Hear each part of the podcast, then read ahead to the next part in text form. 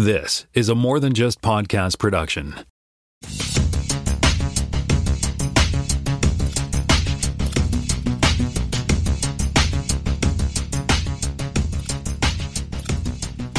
Welcome to Spotcast Season 4, Episode 36. My name is Tim Mitchell. I am in Toronto, Ontario, and I'm joined once again by Jonathan Kuline in Mississauga, Ontario. Greetings, peoples. And we also have down there in Seattle, up there, up there in Seattle. He's north of us, actually. In Seattle, Washington, we have Jaime Lopez Jr. How's it going? Yeah, for the the you know fun with maps thing, we talked about Mm. this once. I think that there are more Americans living north of Canadians or something like that. North of Toronto. Yeah, it's like Toronto is uh, a a pretty heavy Yeah. center for. Yeah, we're like three, 3.5 million or something, 3.8 million, something like that in the GTA, John. Do you know? In the GTA, it's actually closer to 11 or 12 million across the entire GTA. It's a third of the population of the entire country lives in this one area. Yeah. Yeah. So I guess your, your stat is correct there, I mean, But then Yeah. what we consider large and what Americans consider large are are all relative because there are much more large and populous cities in, in America, at least one per state, and we only have like three large cities by American standards. Yeah. Well, they have to do something with all those pennies, right? So. That's right. That's right. Alrighty. Um, yeah, well, no fact checks. Uh, We were just perfect last week. Can't imagine that, but there we go. We were. Um, so yeah, we'll head to the headlines with Jonathan. Yeah, so uh, we had talked about this in a previous episode, but now we've got a little bit of timing on it. So we talked about the fact that Star Trek the Motion Picture was going to get a uh, fancy 4K redo that was going to be coming out this year. We found out about that last year, but uh, they hadn't really put a timeline to it. We know it was coming to Paramount Plus. So this week we got the news that we have a date and we have uh, all, lots of information with it. So Star Trek the Motion Picture Dash the Director's Edition is making its debut exclusively on Paramount Plus on April 5th, 2022. And April 5th is. I don't know. It's First Contact Day. Oh, That's Oh, the is it? day that uh, Mm. Zefram Cochrane flies into space and meets the, the Vulcans. like in 2022 or 2020? Yeah. no, no, not 2022, but uh, April Oh. 5th is the date. Oh, okay. I got excited, excited there for a minute. I No, no, we There, like- we have to have World War III first. Don't worry, that'll be coming next week. Um, Yeah. So, apparently, it is uh, yes available to stream exclusively on Paramount Plus in 4K Ultra HD. Uh, the newly restored film, according to StarTrek.com, uh, will be coming later this year on 4K Ultra HD Blu-ray in September. And uh, yeah, it's um, going to be also coming to theaters. Now, I don't know whether it's coming to Canada. It says it's coming via Fathom Events and Paramount Pictures, an exclusive two day event on May 22nd and May 25th. Tickets go on sale Friday, April 8th at fathomevents.com. Wait, tickets? What? You can see it, this restored version, the director's edition, in the theaters. If you want to sit there and watch Models of the Enterprise for 10 straight minutes. and Well, it, I mean, but it's a director's cut. Like, isn't it? supposed- Wasn't that part of the problem? Was that the the studio made it longer than the director actually wanted? Like, isn't this? Uh, are we like getting a real like director's edit? Well, okay. So the story says in 2001, director Robert Wise revisited the film to refine the edit and enhance the visual effects. His updated vision was released on DVD in standard definition and embraced by the fans, but it's never been available in higher definition till now. So this is an edition that we could have seen before. Uh, is meticulously assembled. I love the words. Um, Yeah, scanned from the original film, and yeah, yeah, the whole the whole nine yards. But basically, what happened was it says the film successfully launched the Star Trek franchise beyond the original television series, despite having been rushed to theaters with incomplete special effects and forced editing choices. So yeah. I guess when he went back into it, what he did was he cleaned up the visual effects and he cleaned up some of the incongruities because they were trying to edit it so quickly. I don't think it's significantly shorter. So there's Okay. still the 10 minute, uh, let's all get, you know, excited over seeing the Enterprise, Enterprise from 47 time different angles and twenty-seven years. Yeah, yeah, and the excruciatingly And- and long Spock goes into the rug and space. And, bit, oh yeah, yeah. no, it's it's it's still going to be the same movie, which is to say, not good. But um, but yeah, I mean, it's it's nice, obviously, to have that sort of, uh, you know, Jaime, you've talked about that a bunch of times, just the, the upscaling that is long overdue for some of these projects. So it'll be nice to have that one available. I suppose, but you know, I, I did when we bought the 10, 10 uh, set, 10 disc set or whatever it was, 10 movie set on iTunes Hmm. last year or whatever. I Mhm. watched it and, and I don't, I'm, I'm going to wait another 10 years before I watch that again. I'm, you know what? That said, I'll probably will watch this stupid movie anyway, but just to, I mean, the, the trailer does make it look like prettier. but, so so know. here's here's something to sort of possibly push you towards going and seeing it when they show it in the theater. If it's, if it's coming Oh, here, to I don't. Canada- No, no, not the not the. no, no, theater, no, in not the theaters, because uh, Xavier's never seen this movie. Oh, yeah, that's true. not well, ever. so so will we have um, will we have Orion Slave Girls rub our feet while we watch it? I mean, like, I, I imagine we'd have to. I, I can't see why we wouldn't. Yeah, because I can't imagine like you know sitting through this like Do you- consciously. Do you know anywhere in the uh, neighborhood we can buy lots of green body dye? I don't know. Hmm. Don't know. Nope. Yeah, well, I probably do actually. I shouldn't say. never say never. So I uh, I looked up a link and I threw this in the show notes. So nationaltoday.com has this for first contact day timeline. 1966 Star Trek debuts on NBC. 1979 Star Trek the Motion Picture is released. Um, First Contact, Star Trek First Contact in 1996, and then 2063 Humans and Vulcans make contact for the first time. Oh, okay. And apparently, you can celebrate by watching Star Trek First Contact, making yourself some cheese pierogies, and greeting everyone with the Vulcan salute. sure. Okay. Hmm. Yeah, the cheese pierogies are apparently some of Zefram Cochrane's favorite food, which Really? is Hmm. that I would have missed that in a pub trivia quiz for sure. No doubt, no doubt. Uh, Jaime, I would have. Uh, I, I don't want to get your hopes too high here, but of the three of us, you have the strongest chance of still being here in 2063. So, I'm just saying, maybe next time you're looking at that box of donuts, think a little harder about whether or not you want to see Zefram Cochrane make contact with the Vulcans. yeah, exactly. It's true. Unless Guinan changes the timeline. Oh Lord. Um, just trying to remember now the uh, the guy who plays Saffron Cock. I saw him at the airport once, like like in the line with me at the airport. I didn't speak to him, but Which one, the the original guy or the new guy? no, the original guy, the Stretch Cunningham from the All in the Family. What's his name? oh, from uh, from Babe. Yeah, I don't remember his name now. Um. Oh God, what's his name? Yeah, Cromwell. Name Crom- James Cromwell. James Cromwell. Yes, of course. He's like super, super tall, isn't he? In real life, he's like Yeah, he's like like six he- seven yeah. or That's something. that's why I said like you couldn't not notice him. you know, he was huge, yeah, tall. yeah, yeah, like a basketball player tall, right? yeah. so new guy sure. you meant, not not Glenn Corbett, who I had to look up. Was the original guy. Uh, from Zefram Cochrane, it was from like the '66 series, or Yeah, I mean, Tim, that was totally plausible that, that you could have, you know, met him at some point. Watch, I'm going to look. I bet you he's Canadian. Hmm. Let me take a look. Oh, he's American. James Never Crom- mind. James Cromwell's American, but he is six foot seven. I just No, no, that. Glenn, Glenn Corbett. Is, Oh, Glenn Corbett. somebody- Oh. I do remember uh, being at a. I think it was one of the first times I went to like Fan Expo or Comic Con with Jonathan and and the, and Nimoy and I think Nimoy and and Shatner were there Yep. doing Yep. autographs in the And- early and two it was, like- yeah, they came together. and it was like super expensive, like Oh, yeah. a couple hundred bucks or something. or- easily, yeah, it was like easily two hundred bucks just to be in the room with them and get like uh, an autographed picture or something. Yeah, and that was that was like um, That was twenty you know, years now, ago. now you pay that for normally for or you pay like you know close to that kind of money for. I remember um, Stan Lee was pretty much that sort of same price range too. But I remember that thinking at the time that was ludicrous, right? Mm-hmm. But what would you pay now for that for a Nimoy you know autograph, right? I don't know. I'm, I, I like I like getting autographs sometimes. I, d- I definitely like getting autographs from artists and writers whose work I admire. But I for them, I really want to pick their brains. Like I like sitting there and like if I can get a sketch from an artist if they're doing sketching, I like that because I like to watch them work. Yeah, yeah, no, definitely. and I like yeah, talking to the writers because they're the ones who sort of conceived these ideas. So I want to, you know, pick their brain about these sort of how they approach the process and stuff like that. I, I got to be honest. I've interviewed dozens of them over the years. I don't like talking to actors. You don't like talking to actors? Yeah, yeah. actors are not very bright animals generally. That has No, been my no, experience. You know, like. No.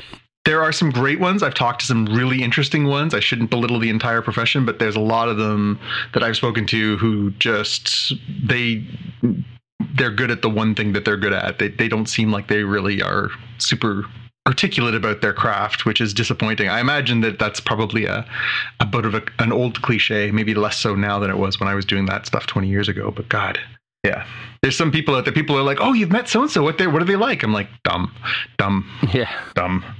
Yeah. I've Or possibly on drugs, maybe both. No, it's not not that. I mean, I, I went to, as you know, I went to a fine art school, so half of the or a third of the students were, were theater students, and yeah, they, they can be they can be a little performant performant if you want to call it that. Like they they they have their different moments when they're on and off and that kind of stuff. So it's I think it's part of their their particular artistic quirks that they're Yeah. not genuine or don't seem to be genuine. You know, they're sort of hiding behind a mask, as it were. Something like that. Yep. Alrighty. Uh, oh, I've skipped down to the last week's five fact check. I'm gonna go back up to the Jaime's top next. and- Jaime's next. Great Scott, Jaime's next. Wait, no. Oh no, wait, me. I'm next. Sorry, I've, I've skipped a page. Oh, Oh, I did to myself. Okay. Great Scott! Uh, we got news this week that Christopher Lloyd, the beloved actor behind uh, Dr. Emmett Brown for Back to the Future, is going to be on season three of The Mandalorian. Hollywood Reporter has an exclusive story from earlier this week. Of course, it's been picked up and aggregated everywhere else that he is currently filming the third season of the show in Southern California. No so he's details. going to where? So he's going somewhere where there are no roads. There are no well. If it's on Tatooine, then uh, there's train tracks apparently, but no no roads. Uh, it does not say anything about who he's playing, what he's going to be doing. It lists absolutely no information in there. But yeah, interesting Okay. nonetheless. Okay. Uh, yeah, he's in his 80s now, so good for him to keep working. Mm-hmm. Yeah, he doesn't do a lot of work in front of the camera nowadays, which is why seeing him in stuff like um, Nobody with um, Odenkirk is a Hmm. is a is Yeah, a pleasure. yeah. He's usually more like you know executive producer or producer writer. You see his credits. So having him in front of the camera is they, they must have chosen something pretty interesting for him to decide to do that. And it says he was in the Tender Bar. Tim, you said you watched that, right? I did, yeah, but in, like I do remember him being, you know, sort of the ornery older, you know, dad kind of guy, Mm. uncle kind of guy. But but n- like the the portrayal in in uh, Nobody. I don't, have you seen Nobody, John? No, no, that's on my to-do list. Yeah, no, he he plays a really old guy, like Mm, yeah, like like octogenarian type thing. So yeah, I, I see why Jaime was kind of like questioning the role, right? So yeah. No, I mean not questioning his ability, just to be really clear, just questioning like it seemed like he had very clearly chosen like I'm going to predominantly do producing and writing, uh, you know, a different kind of work style, lifestyle than being an actor in front of the camera. So I'm going to assume that him coming back in front of the camera again is because he really likes whatever the role was. hmm And yeah, I could see I could see him in a Star in a Star Wars thing for sure. This is also quite the. Uh, he's now completed quite the trifecta here because, of course, he was Commander Kruge in Star Trek Three: Search for Spock, the famously, uh, well, the one who ends up uh, killing his killing Kirk's son, and uh, yeah, really being a, a general. Uh, well, one of the reasons why Kirk hates Klingon so much. So he's going to have the Star Wars, Star Trek, Back to the Future tr- uh, trilogy of uh, of experiences. That's that's a that's. I mean, he was already a legend for uh, for Back to the Future, but man, that's quite that's quite the trifecta to complete. Yeah, for sure. Yeah, you've got that great um, scene where the the Enterprise crew has set the auto destruct and gotten off the ship, and Oh the yeah, Klingons are on board, and they're like, "Hey, uh, Captain, nothing's so- here but us. yeah. yeah, it's just a computer talking seven, six, five. So get out of there." what are you stupid? Yeah. yep, for sure. All right. and now give me Jaime's turn. Yeah, Great Scott, it's Jaime's turn. Yeah. I don't have a, a, a cool quote for this, but in the uh, Netflix is throwing a lot of animated properties at the wall and seeing what sticks, kind of thing. To no one's surprise, they're doing a Tekken anime series. This is based on the uh, Tekken uh, video game fighting series. If you've watched um, uh, Castlevania, a video game animated series on, on Netflix, I have not seen the League of Legends one, or Arcane, I want to say it's called, or Legacy or something like that. Um, people have been saying that's pretty good, uh, even for people who aren't fans. I'm maybe going to check that one out. I've heard Um, the same thing. Yeah. So uh, who knows where this one will go uh, in terms of things, but it does seem kind of cool to see this turned into uh, you know Japanese anime style thing. I think it's produced in America though. I don't, I don't know if they said, but hey, it's coming out on Netflix. Cool. Yeah, I, were you a Tekken fan, Jaime? Yeah, I've oh man, there's so many games. Uh, probably more familiar with the first three, maybe Same. Yeah. four. Maybe yeah. I feel like So, five so you know how to play beach kind of lost me. volleyball, you know how to play bowling, you know all the good stuff. Yeah, is it spoilers to say, man? I really hope they have like the kangaroos and oh, and the pandas, the little yeah. dinosaur guys. Yeah, yeah. Hundred percent. Yeah, Gon. Gon has to be in it. It gets Yeah. weird, Tim. It gets real weird. It's a, it's a weird franchise that kind of expanded in all kinds of odd directions, but I'll tell you, of all the fighting games I played over the years and and sort of you know play with my friends and play by myself, Tekken was my by far my favorite. I thought it did a pretty good job in a very limited scope. Like they really only showed you a little vignette at the beginning, and they showed you a little vignette of each of the characters, sort of explaining their motivations, wordless ones at that. And yet, it felt like a world that was rife for some storytelling. Like they they they were all pretty compelling little little bits, and the animation was for its time super super well done. So I, I'll definitely keep my eyes peeled on this one and sort of see if this is something half decent. Yeah, I do remember the giant pandas. They were huge, right? Oh yeah, Yeah. But it's always the the funniest is when you could like overlap the weirdness, where you could have them do like the ten pin bowling game that was built in, Oh, or, really? Or the or the that. beach volleyball game that was built into one of them. Hmm. I only I only played the the side the, the one-on-one fighting Yeah. stuff. You know, Yeah. each one had a special ability or something. Right? Well, then there was Tekken Tag, which was fun too, where you had to, you had to pick two guys and then you could tag in and tag out as they were getting beat up. That was kind of fun. right, cool. hmm I remember being getting beat up a lot in those games. Yeah, yeah, that's that's what they're there for. They're for guys to guys who cannot punch each other in real life to get out their frustrations and play a game. All right, next up, the uh, the Flash got news this week that the Flash is coming back for season nine. Uh, CW has handed out a few early renewals for some of its series. Uh, the Flash is getting a season nine. Superman and Lois is getting a season three. Riverdale is getting a season seven for those of you who are interested in that, and uh, also a few more. All Americans getting a season five. Kung Fu's getting a season three. Nancy Drew's getting a season four, and last but not least, Walker, the Walker Texas Ranger remake, is getting a season three. So interesting that those ones got the early nod. No word yet about uh, Legends of Tomorrow or Batwoman or Naomi, the, uh, the the newest comer to the to the DC comic book universe on CW. So yeah, I guess we'll see how that all plays out over the course of time. I'm kind of conflicted. On one hand, I have a very big fondness for The Flash. It was one of the series that I really gravitated to, but since they've changed over like 90% of the cast from the beginning now, and the same thing even with with Legends, they've they've changed so much that it's not even hardly much of the show that it once was.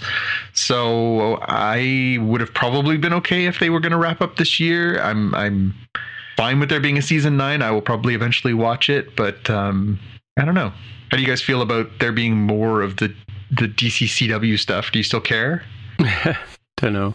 Uh, So, so, so the, the same character, same actor plays the Flash, but all the surrounding people have, have changed over. Yeah, there's basically there's three characters that remain. It's Flash and the the uh, the young woman who plays his wife and his Hmm. dad. That's pretty much it. And even the dad has sort Oh. of been reduced at times to sort Oh, of he guest rescued star. his dad, I guess, from. or not, not his dad, his stepfather, his his stepdad, Oh, who's okay. the the um the police chief.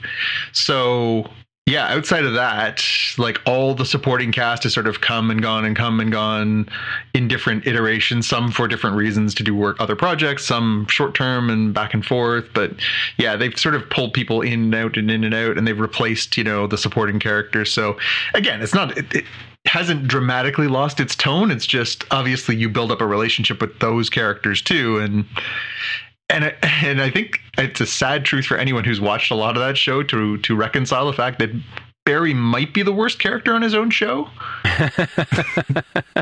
Am I wrong?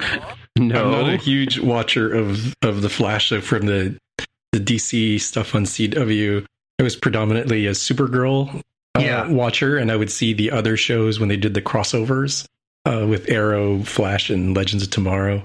Mhm. Mhm. Um, I watched the first season of uh, Batwoman and then and then punted when they uh, they changed out the uh, the character. same Um, so for me, uh, on list list of things, um, I've been continuing to watch Superman and Lois, and uh, I've been watching Kung Fu. But but Flash is is just kind of there. I guess at this point, it's kind of like comfortingly there. Like oh, I might just have it on in the background, kind of thing. So I've, I've probably seen um, certainly a handful of episodes in in random order, just because it, it's there all the time, sort of thing. Yeah, Superman and Lois is kind of. I, I'm. I have been watching. I've been PVRing it, but you know, I, I kind of find it weak in a sense, right? I don't. Maybe it's very comicky. I don't know. I'm not. It's not as you know entertaining as other other of these. You know, especially the Marvel properties, right? But um, yeah, I think it, it needs work. It's not as good as um, was it Lois and Clark? Yeah, yeah. Um, Dean Cain and uh, yeah, that Teri was, Hatcher. that was yeah. a really good series. Yeah, but uh, this one isn't quite that. You know, I mean, even though there's like what 10, 15 years difference between them, right? Oh, yeah, Um, maybe more than that. Yeah. Yeah, I'd have to go back. I, I, don't, I don't know. What do you, what do you think, I mean, the, the whole high school drama thing and the, the Smallville, and does that work for you? I, I think it's kind of interesting uh, in that it's three different shows in one, and I feel more strongly about um, one of the shows, and then I'm you know I'm pretty pretty good on the second part, and then I'm not a huge fan of the third part. So it's kind of it's kind of like uh, Cobra Kai in that uh, for Cobra Kai, I love the original 80s actors related stuff, basically all the adults.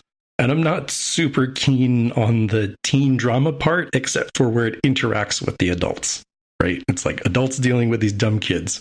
Superman and Lois has the same kind of thing. I really, really personally like the what if Superman, but has to deal with his dang kids sort of thing, right?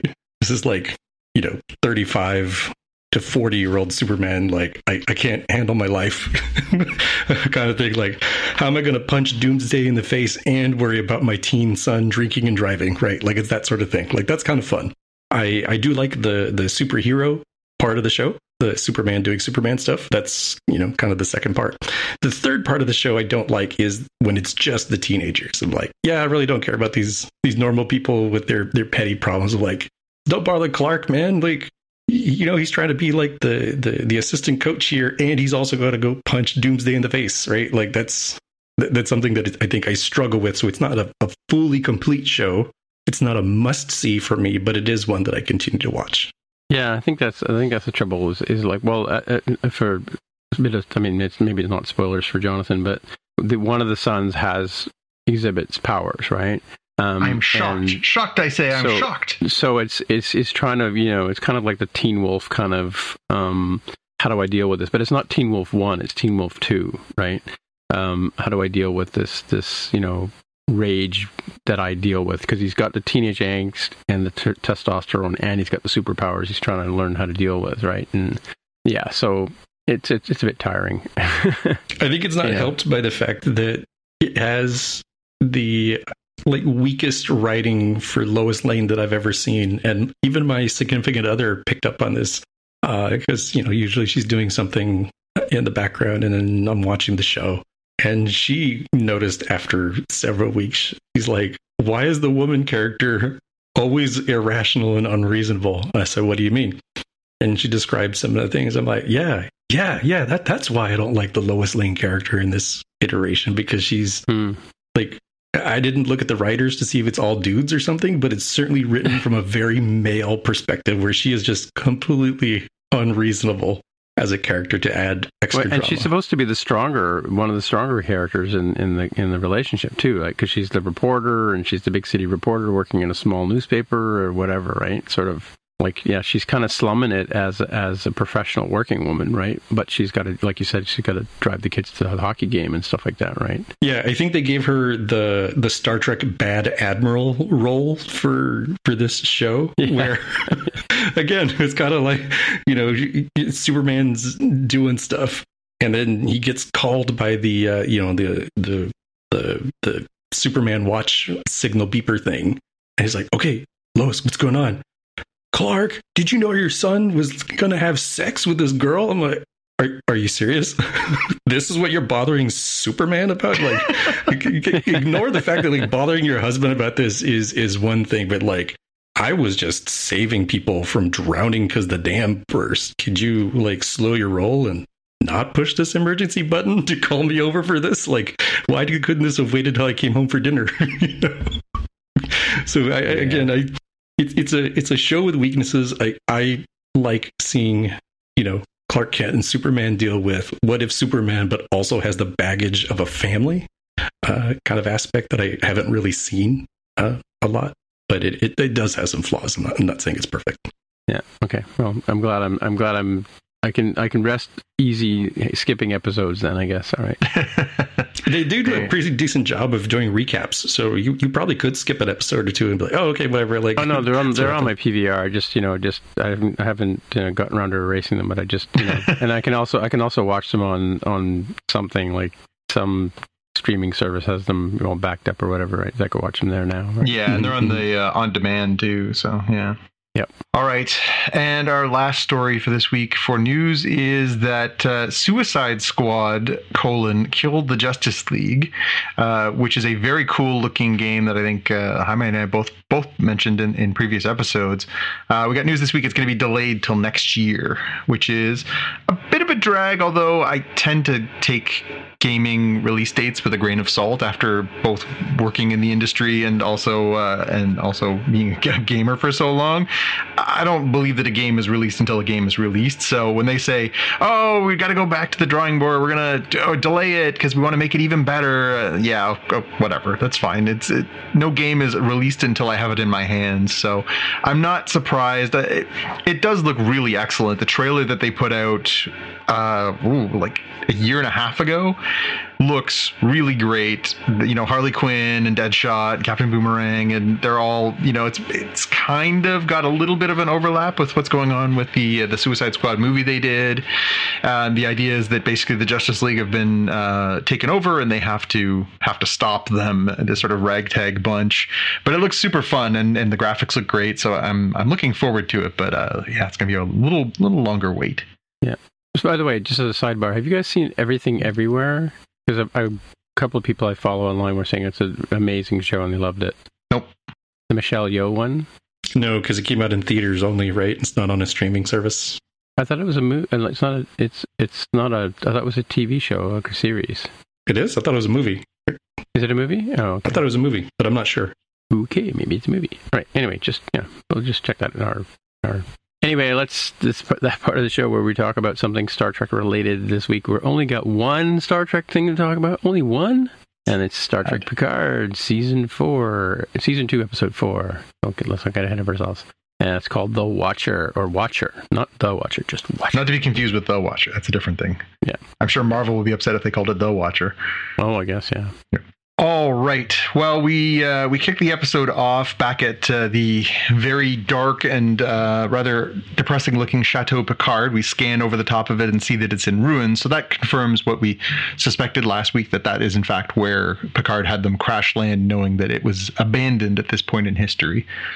Um, did he know it was abandoned, or did we know it was abandoned? We didn't know that. We just right. we surmised. I think on last week's episode that that's where Picard had taken them to crash. He said, "I'm taking you home," yeah. but we didn't actually see that it was at Chateau Picard. This week they start with this sort of panoramic flyover where we see that it is in a, a pretty nasty state of disrepair, and it's in a backwood sort of yeah. Yeah, I mean, yeah. it's out in the the French countryside.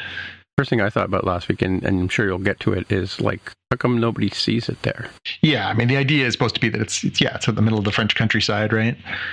So yeah, we get a little little flyover there, and uh, and a little sort of establishing from uh, where Picard and Agnes are. Uh, then we go straight over to Seven and Raffi, who open the door at the clinic, and uh, of course we saw at the end of last week's episode, uh, Rios and Teresa were taken off in handcuffs by ICE agents, and so Seven and Raffi track them down there. They're told, uh, "Nope, your friend was here. He was busted." Uh, by ice, so they go off to look for him.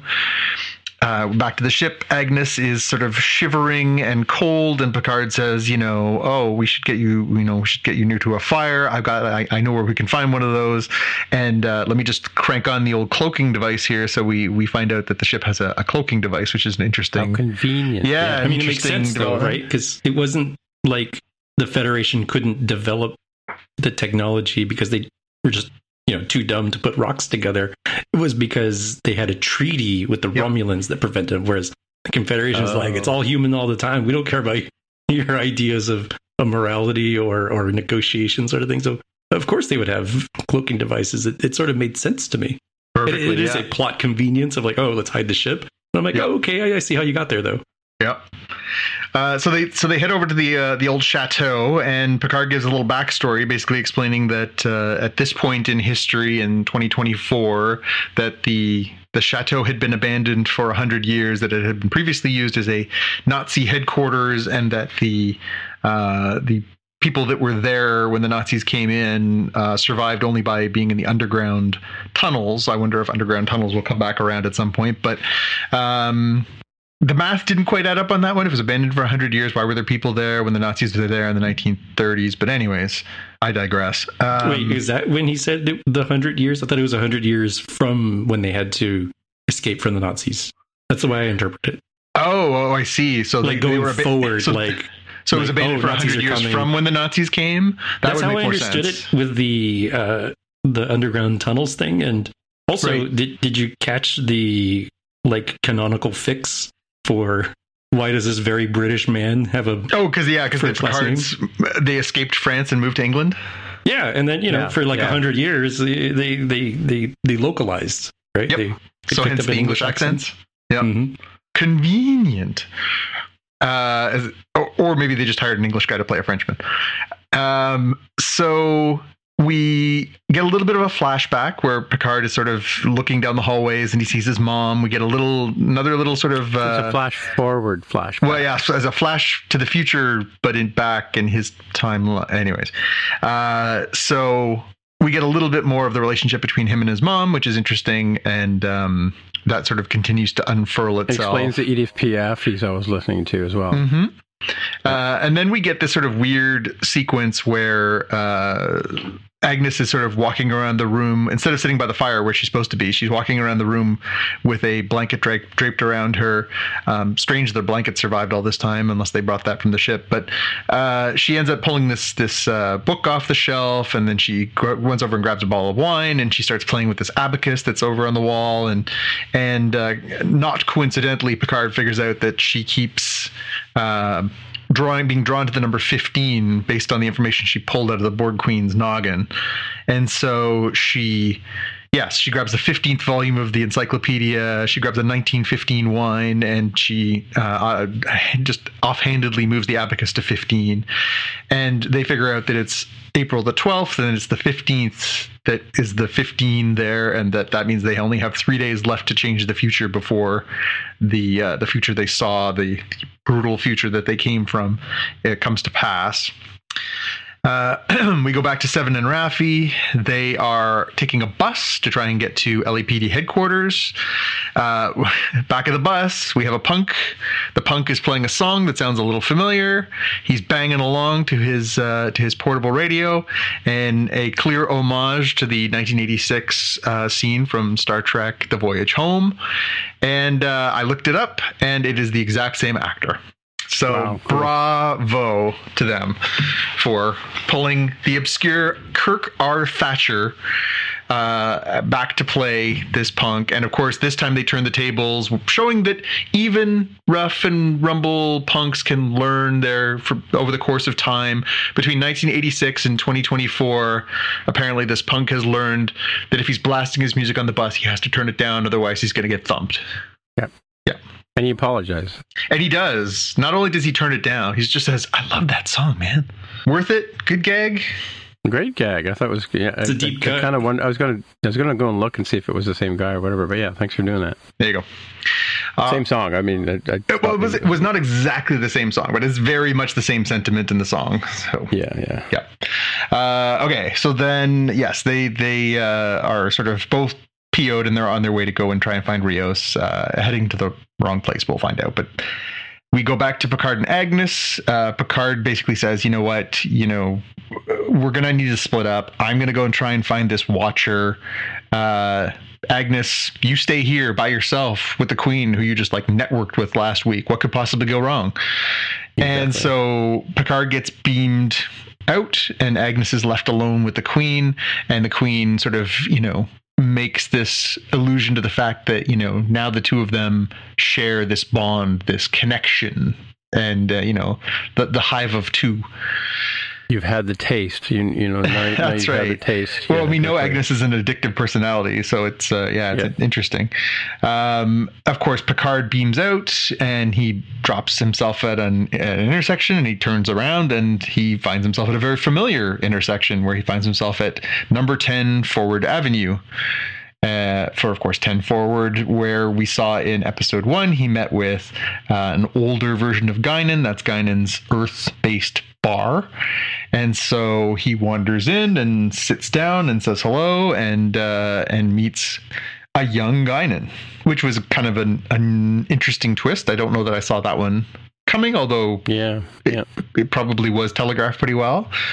Uh, and of course, she's got her beautiful uh, pit bull, Luna, who I believe was actually played by uh, Patrick Stewart's dog, if I'm not mistaken. That looked an Yeah, awful number lot one, right? an awful lot like his dog yeah um and she's very suspicious she's like who the hell are you what do you want like i'm closing i'm leaving i'm done this place is you know beyond me and picard is trying to be very coy he's not telling her who he is. He's sort of you know I, i'm here on an important mission and then drops the fact that you know he knows that she's an El-Aurian and she's she's not pleased. Uh, we go back to um, we go back to Seven and Raffi. They arrive at LP, LAPD headquarters. They're trying to find Rios, and uh, they are, you know, bawling out. Uh, Raffi's bawling out the desk sergeant, trying to figure out, uh, you know, what, where is our friend? Where has he gone? Whatever. They get a tip from one of the people sitting there. You know what? If you're looking for somebody who was detained by ICE, you're not going to find them with LAPD. They've they've got their own thing. Try going here they uh, then we cut to Rios, who is in the ICE detention cell, um, and he is watching just some of the cruelty that happens inside these facilities, where uh, you know they basically are bullying people to you know get back on a bus and be deported to to Mexico, whether or not they want to, or whether or not they are in violation of their rights or anything else. Uh, same kind of stuff that I'm sure happens regularly down there. Um, and then he sort of intercedes on behalf of this uh, young man and ends up getting tasered, right? Yep. So um, then we go to Picard and Guinan. Uh, Guinan's clearly getting ready to leave. She uh, is giving Luna, her dog, away to one of her friends, and Picard sort of goes, you know, well, let's let's try something different here, and so he repeats back the exact words that Guinan says to him in the same place 400 years in the future. And uh, Guinan leans over the bar and pukes because she feels at Kelt the time sickness because she heard the exact same words and she knows that there there is that connection. Um, that's a strange one. That's an interesting new concept. I didn't know that uh, that you could make an El-Aurian puke just by saying something to them that they said to you previously. Well, it's similar similar to how the Borg Queen was could sense a weirdness. You know, in the second episode, she could sense that was weird things going on in the timeline. Yeah, yeah.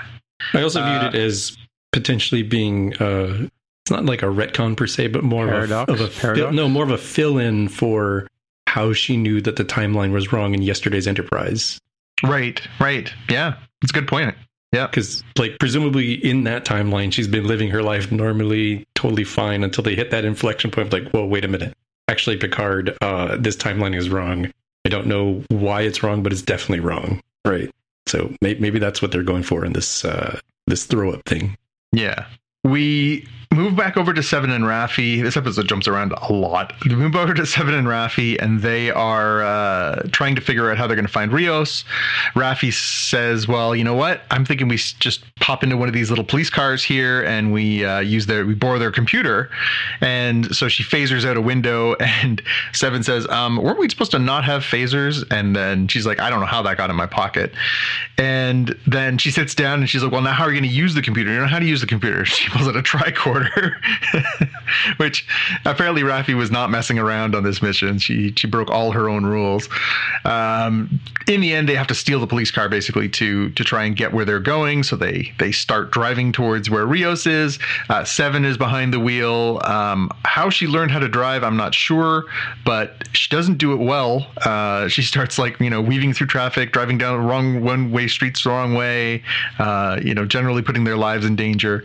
Um, in LA, um, the odds of her survival would be astronomically high, having spent a little time there. Uh, but you know, for humorous effect, she lives.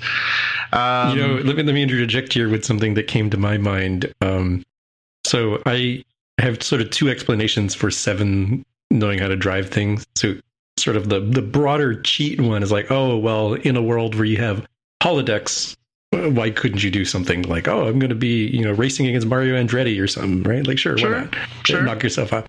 But more concretely, for Seven herself, uh, I'd have a harder time doing this with Raffi. Is Seven's crewmate for four years was Mr. Tom Paris, who was really into cars. True. If you remember, he knew what the floating like Chevy pickup truck or Ford pickup truck was when everybody else was confused what it was, the one that they found in space. So not unreasonable that she would have learned from Tom Paris himself about how to drive. Also, she had all the knowledge of the Borg collective in her head too, right? There's that one, the like, oh yes, that's right. So we simulated some people who were really into cars, and therefore their knowledge, and, and along with their knowledge of like, you know, all the Pokemon, is, is in the Borg collective's consciousness, right? Yeah. They don't know it all, but they know a lot. Um, back to Jurati and the Queen. They are uh, are playing a little sort of chess game as they're they're sort of trying to figure out uh, how they can uh, um, who which one of them is basically going to have the upper hand in their in their dynamic. Uh, quick scene goes back to Picard and Guinan, and he uh, is trying to sort of uh, you know give her the reason why she should stick around and why she should believe what it is he has to say. Uh, it's at that point that um, she starts to uh, you know really sort of dig her heels in. She's, you know, I'm, I'm not sticking around. Humanity's a waste. Uh, you know, we get a little bit more of a glimpse of uh, of the the DS9 future that we were we saw the the the 20 uh, first century where things are starting to look pretty rough in in uh, in California and and things are getting bad. Um, we go to the ICE detainment center with Rios and Teresa, and um, they are talking about, you know, he's like, you know, well, she says, well, why'd you come back? And he's like, well, you know, I, I left, but I came back. I wanted to make sure that things were okay. And, you know, he doesn't admit that what he really went back for is his communicator, which he still didn't get. And then um, she gets released. Uh, and he is stuck there, and the same uh, jackass uh, ice officer that was uh, was had tasered him earlier sort of says, you know, we're going to put you on a bus and send you, you know, down to Mexico unless you can give us a good reason not to. Tell us who you are, show us your proof of identification, citizenship. And he's so Rios just said lays it all out for him and basically says, uh, "My name is Cristobal Rios. I am the captain of the USS Stargazer. I come from the year 2400. Uh, I need to get, you know, we're here. We're looking for a watcher so we can reset the timeline." And the guy sort of rolls his eyes and walks out of the room. Um, but you know, sometimes truth, you know, best best plan. Uh, Seven and Raffi are, are weaving their way through traffic. We get the great line from Seven. What what does the yellow one mean? Uh, speed up, speed up. Um, which is, you know, I think the same philosophy that my son has, but I'm not sure. Um, And red means stop. Yep. yeah, and red means stop. Uh, at that point, Rios is being ferried outside. He's being stuck on the bus. Uh, we've got Re- uh, we've got um, Raffi and Seven are trying to communicate with uh, Agnes, and they're saying, you know, hey, you need to help us here. You need to transport us there. Otherwise, we have no chance of getting there in time, and we're going to lose Rios. So uh, they basically have him uh, have have Jurati sort of realizes she can't get the the transporters back online alone. So she goes to the Borg Queen and says, you know, let's make a deal. And the Queen basically says, well, what is what could you possibly offer me that I would want? And she's like, me. You you want somebody to talk to. You're desperately lonely, and if you help me, if you get the transporters back online, I will stay here and I will talk with you. um, which is a very astute move from Agnes, right? Like we know that she's a very smart person in spite of all of her vices. That she observes that the queen is is really desperately lonely, having been connected and disconnected from the hive, right? We uh, so then we get the repairs. She has uh, Agnes has Seven and Raffi basically slam the brakes on in their car, uh, and then they are beamed out. Uh, apparently, they had to slam on the brakes because they were the transporters were having a tough time getting a lock on moving targets. Probably for the best because if they just beamed them out while the car was going super fast, that would have been really messy although having them be beamed out right in plain sight of a bunch of armed officers also maybe not the best thing for the timeline but what are you going to do? They uh, find themselves on a hilltop and the question becomes you know this bus is coming careening down the hill. How the hell are they going to stop the bus to be continued. Um, the Queen, we go back to Agnes and the Queen, and uh, and Agnes basically sort of you know having having gotten the transporters online and completed that part of the mission, then walks out of the room, and the Queen is understandably miffed, saying like you know no no you said you'd stick around, what are you doing, where are you going? Uh, back to Picard and Guinan, and um, yeah, and Guinan's very unlikable. She's she's, really being quite um, unpleasant. She's not listening. She's she's not compromising. It, I really feel like we need more context as to why she's being so hostile because this is a character who we've known for 20 plus years. To have her be so obstinate and she's a listener by nature. Why isn't she listening to him? I, I found that very incongruous to mm. what we know about the character. And I'm not even going to get too far into the fact that she now looks younger than she did back in the 1800s when they first met, but we'll get to that in a second. So, um, Picard sort of says, you know, okay, you know what? I gotta, I gotta up the ante here. So he reveals what his name is and what he's there for. And Guinan sort of goes, oh my gosh. Okay. So chronologically for her, she would have known that they met in the past when they had the adventure with Mark Twain and Data in the past, right? She should have, in, even in that moment, she should have a recognized him, but b being reminded because sure, it's been 130 years or 150 years since they last met, which for her is a drop in the bucket, but still, shouldn't she have recognized him and or his name immediately and been like, "Oh, cool, we've met before. I trust you. Let's figure this out." But no, she's still being kind of unlikable about all this. Well, you're touching an area where timey wimey gets involved because if you follow the timeline and its consequences, if the Confederation is the future from the starting point of where they're at, there is no data that's recovered, which means data doesn't go back in time and they don't have those shenanigans, which means Picard and company don't go back in time. There is no Data's head back in the 1800s, right? So, but if they've gone back in time prior to the point of the divergence, wouldn't that be that previous time? Or that? Yeah, that's that's this is where timey wimey starts to make your brain hurt.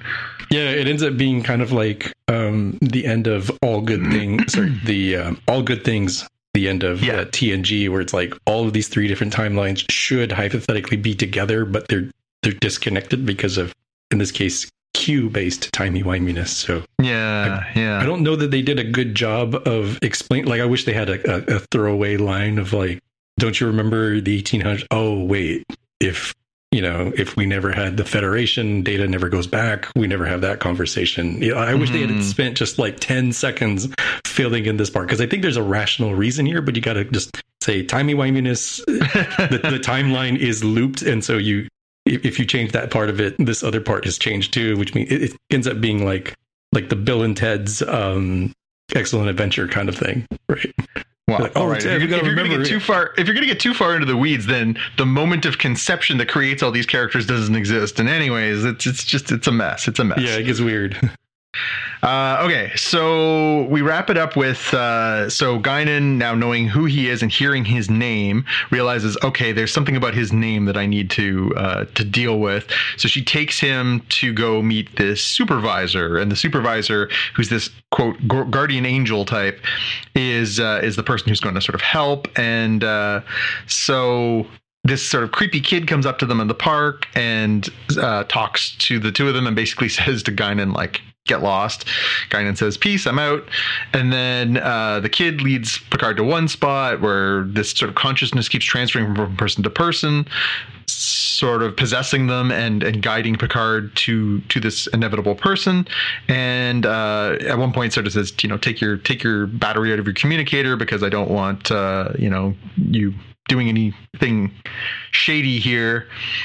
And by the time they get to this, uh, you know, sort of through this maze of people to the other side, of course, uh, you know, Picard sort of sees somebody and says, "Excuse me, don't I know you?" and turns around and it's Laris, who, of course, we know from last season and, and this season as the the Romulan uh, woman who lived within his house, who he almost kissed in the first episode and she walks over and uh, and says hello, and then this sort of misty, vanishing magic door appears. TARDIS, yes. Yeah, and sort of the two of them sort of disappear inside, and then we get this sort of weird sort of uh, little coda here at the end here, where Q is sort of uh, sitting at a cafe, um, wearing a Europa mission uniform, which is weird, and is talking to himself and he tries to sort of snap himself somewhere and it doesn't work.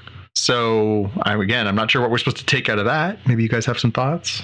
Well, he was trying to he was trying to tell the woman what, what she was thinking and where she was, you know, what she was doing as she as he was saying this to sort of, you know, that sort of third person narrative that he does. And then yeah, it seems like like maybe the the messing up of the timeline has also messed up his his uh, ability or broken the continuum. Yeah, I'm not. I'm, I'm not sure. Jaime, do you have any thoughts? Yeah, I'm not sure what's going on with Q and why his Infinity Gauntlet is broken, but um, people, I, I, don't know if this is considered a spoiler for future stuff or if I just flat out missed this in the um, in the credits. That people were saying online that um, some resources saying the girl is Renee Picard, who was mentioned as the the person who was instrumental in early exploration. Mm-hmm. So I don't know if I was supposed to know that there, or if we're going to be dun, dun, dun, shocked in the next episode. And this is technically a spoiler. I, I, I don't know. Yeah, yeah. So uh, that's and that's where we wrap up. We wrap up with with Q snapping and saying, "Well, that's that's not good." Um, what are your overall impressions? Any thoughts on this one? Again, I like this episode. I thought it was interesting. Like lots of interesting little twists and turns to sort of figure things out and you know the, the the car driving was was you know fun in the sense right? Funny to see how they they dealt with that. And especially the part where um uh, Jurati says to them says something annoying and they both go she says you need to guys need to get together. You work on your communication and, and she starts telling, like spewing on, and they both go Jurati at the same time. And she goes, "Yeah, see, it's already working. You're already already synced up." You know. yeah, she's great. I, I mean, I, I really like Alison Pill. I think she's very funny, a very talented actor. I've enjoyed her in a couple other things. It's fun to see her. Um, she has this Canada's own. Canada's she own. is Canada's own. She has this lovely sort of little half smile, sort of twinkle in her eye. She has very mischievous eyes, those big dark eyes, and um, yeah, she's she's great. I like her. Yeah, so Madeline Wise plays Yvette Picard. Mm, hmm So who's Yvette? His mother? That's his mom. Yeah. Okay. Yeah, I wrote some. Oh no, no, sorry, sorry. That's Yvette Picard. No, that's, that's not the same person. Just the blonde hair threw me off. Let me see if I can figure out who she is because they got the they have the cast listed for the episode. Small girl plays the girl with the white eyes. Young Picard. It says Soong here. I didn't see any Soong anywhere. Did you? Unless they were hiding in plain sight, I, I didn't. Yeah, I don't know. Yeah, I didn't. I didn't see. I didn't see that myself. Um, I've got some some questions here that I wrote in my notes. Uh, so we already talked about Tom Paris and Seven learning to drive. Um, Guinan looking different, given that we know that she looks like Whoopi Goldberg in the 1800s, at least in the original timeline. Mm-hmm. Do El-Aurians shed their skin, perhaps? Well, they mentioned in the episode, the first episode of this season, where Guinan looks like Whoopi Goldberg now, obviously. And Picard says, you know, oh, you're looking a little older. And she says, you know, basically we can choose what we look like, right? So I get the impression that she can age and or de-age herself at will. That was the uh, impression okay. I was left with. Yeah. That, yeah. That, that, that, their outward appearance really is a, a matter of choice. Okay. I, I can buy that. That's a that's a good callback.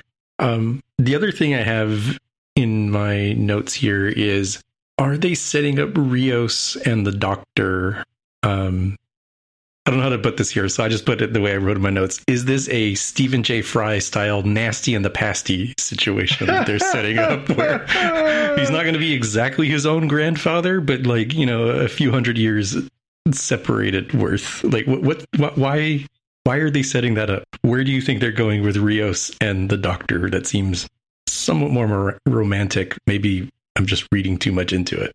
Yeah, I mean, there's there's a couple of possibilities based on Star Trek storytelling, timey wimey stuff that they've done. One of the possibilities is yes, that there's some sort of you know relation or whatever. Although I think they've been pretty overt with the sort of flirtation between the two of them, so that would be a little gross if he, if she was like his great great great great great great grandmother or something like that. Um, the other possibility is it's one of those like she has to del- she has to die for the future to live kind of deals where it's like you know her her her survival means the death of, of humanity. She has to die so that everybody else can live kind of deal because they've certainly done that in the past. Um, i don't know. It's hard to say. Or you know again this was the last we see of her because she sort of says you know if you need anything you know call me or whatever and then she's like peace out homie i'm out of here. So whether or not that's the the last we see of her i don't i don't know. Any thoughts on any of that? I mean, it certainly seems plausible. So you're talking a, um, a city on the edge of oh yep. man, what's the one thing? City on the edge of forever for tomorrow. What's the the Guardian? Oh yeah, the, the uh, yeah yeah yeah the one they just referenced, the one with the uh, Joan uh, Collins, right? So you're, you're you're saying that like basically McCoy forever city on the edge of forever, right? Thank yeah. you, thank you. McCoy's sacrifice is something they might be going for here as a yeah. with the doctor. Mm. Yeah, like maybe that's or all interrelated, or maybe it's her son, or you know what I mean. Like who knows how this all sort of comes together. It seems like a weird resolution to their dynamic to have her just be like, "Okay, I'm free now. You have a nice trip back to Mexico." I don't know. It's hard to say. It seems like four episodes out of ten in, we're pretty we're pretty new into this. There's still not a lot of stuff to cling on to yet. Pardon the pun. Cling on, yeah. Anyway, sorry, I was just checking some of the trivia on the show, but nothing really significant other than the dog is uh, one of Picard's rescues. Apparently, or Patrick Stewart's rescues. Apparently, his he and his wife rescue pit bulls. Yeah, yeah. No, it, it had to be. There was no, no other reason for him, other than for him to go. Look, pit bulls are good. You should adopt one. Yeah, exactly.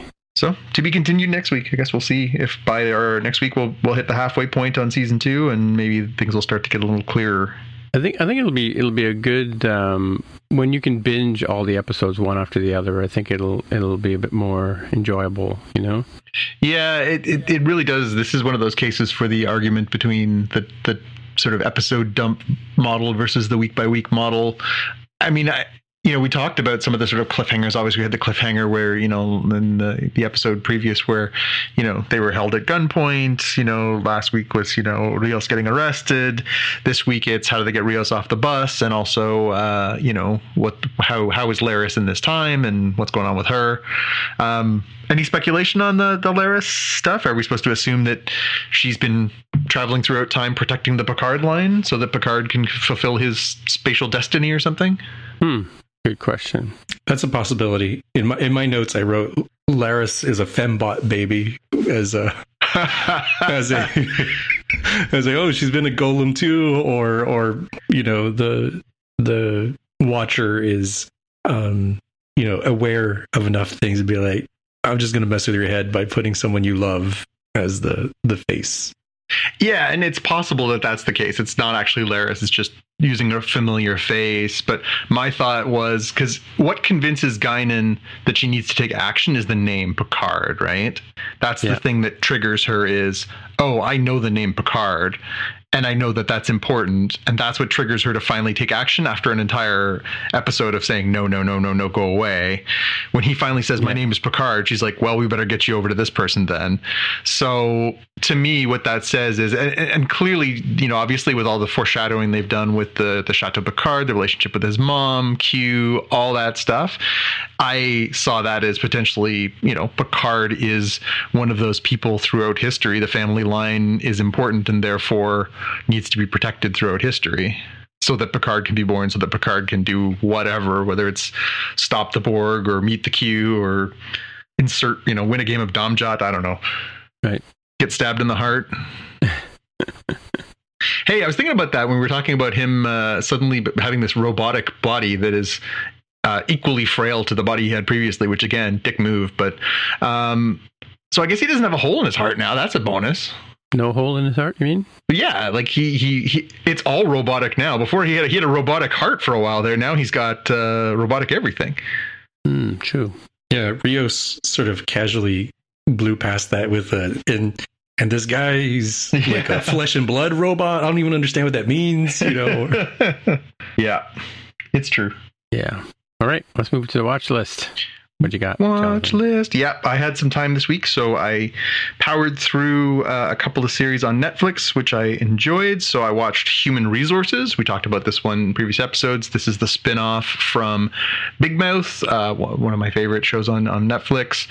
Uh, Human Resources focuses on the place where all the monsters that uh, visit the kids in, in Big Mouth live and work, and uh, about sort of their dynamic. So it's they make a joke in the first like in the very first part of the very first scene of the very first episode so there's not really a spoiler but they they basically say you know it's the office meets big mouth. That's essentially what it is. It's sort of a workplace comedy uh, within that same parameters that you already know if you've watched big mouth it took a little bit. It took me a couple episodes to sort of get into the swing of it. They introduced a few new characters um, with some good good voice cast. Aidy Bryant plays the star. Aidy Bryant, of course, from Saturday Night Live and, and Shrill, uh, for those of you who've seen that show.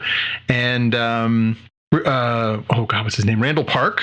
Uh, Randall Park, who of course is on. He was on WandaVision. Uh, he was on um, Off the Boat for years and years and years. He's a great actor. Um, Always Be My Maybe, I think, is the movie that was on Netflix with. Um, um, Ali Wong that he was in, who's also really good in. Um, so they added a few new characters. They brought back some characters you know. So of course, you know some of the some of the hormone monsters and the the shame wizard and and um, you know depression kitty and all these characters that you're familiar with if you've watched Big Mouth. Uh, and it's good. It took me a couple episodes to get into it. There's just sort of figuring out the dynamics and the characters, and you know, there are a couple cameos in the season with um, with characters that you're familiar with from from Big Mouth that really kind of does its own thing, and they introduce some new human characters they interact with. Uh, and just like Big Mouth, it's it's both ridiculously vulgar and over the top, and also at, at times extremely sweet and poignant and, and quite quite lovely and and, and human.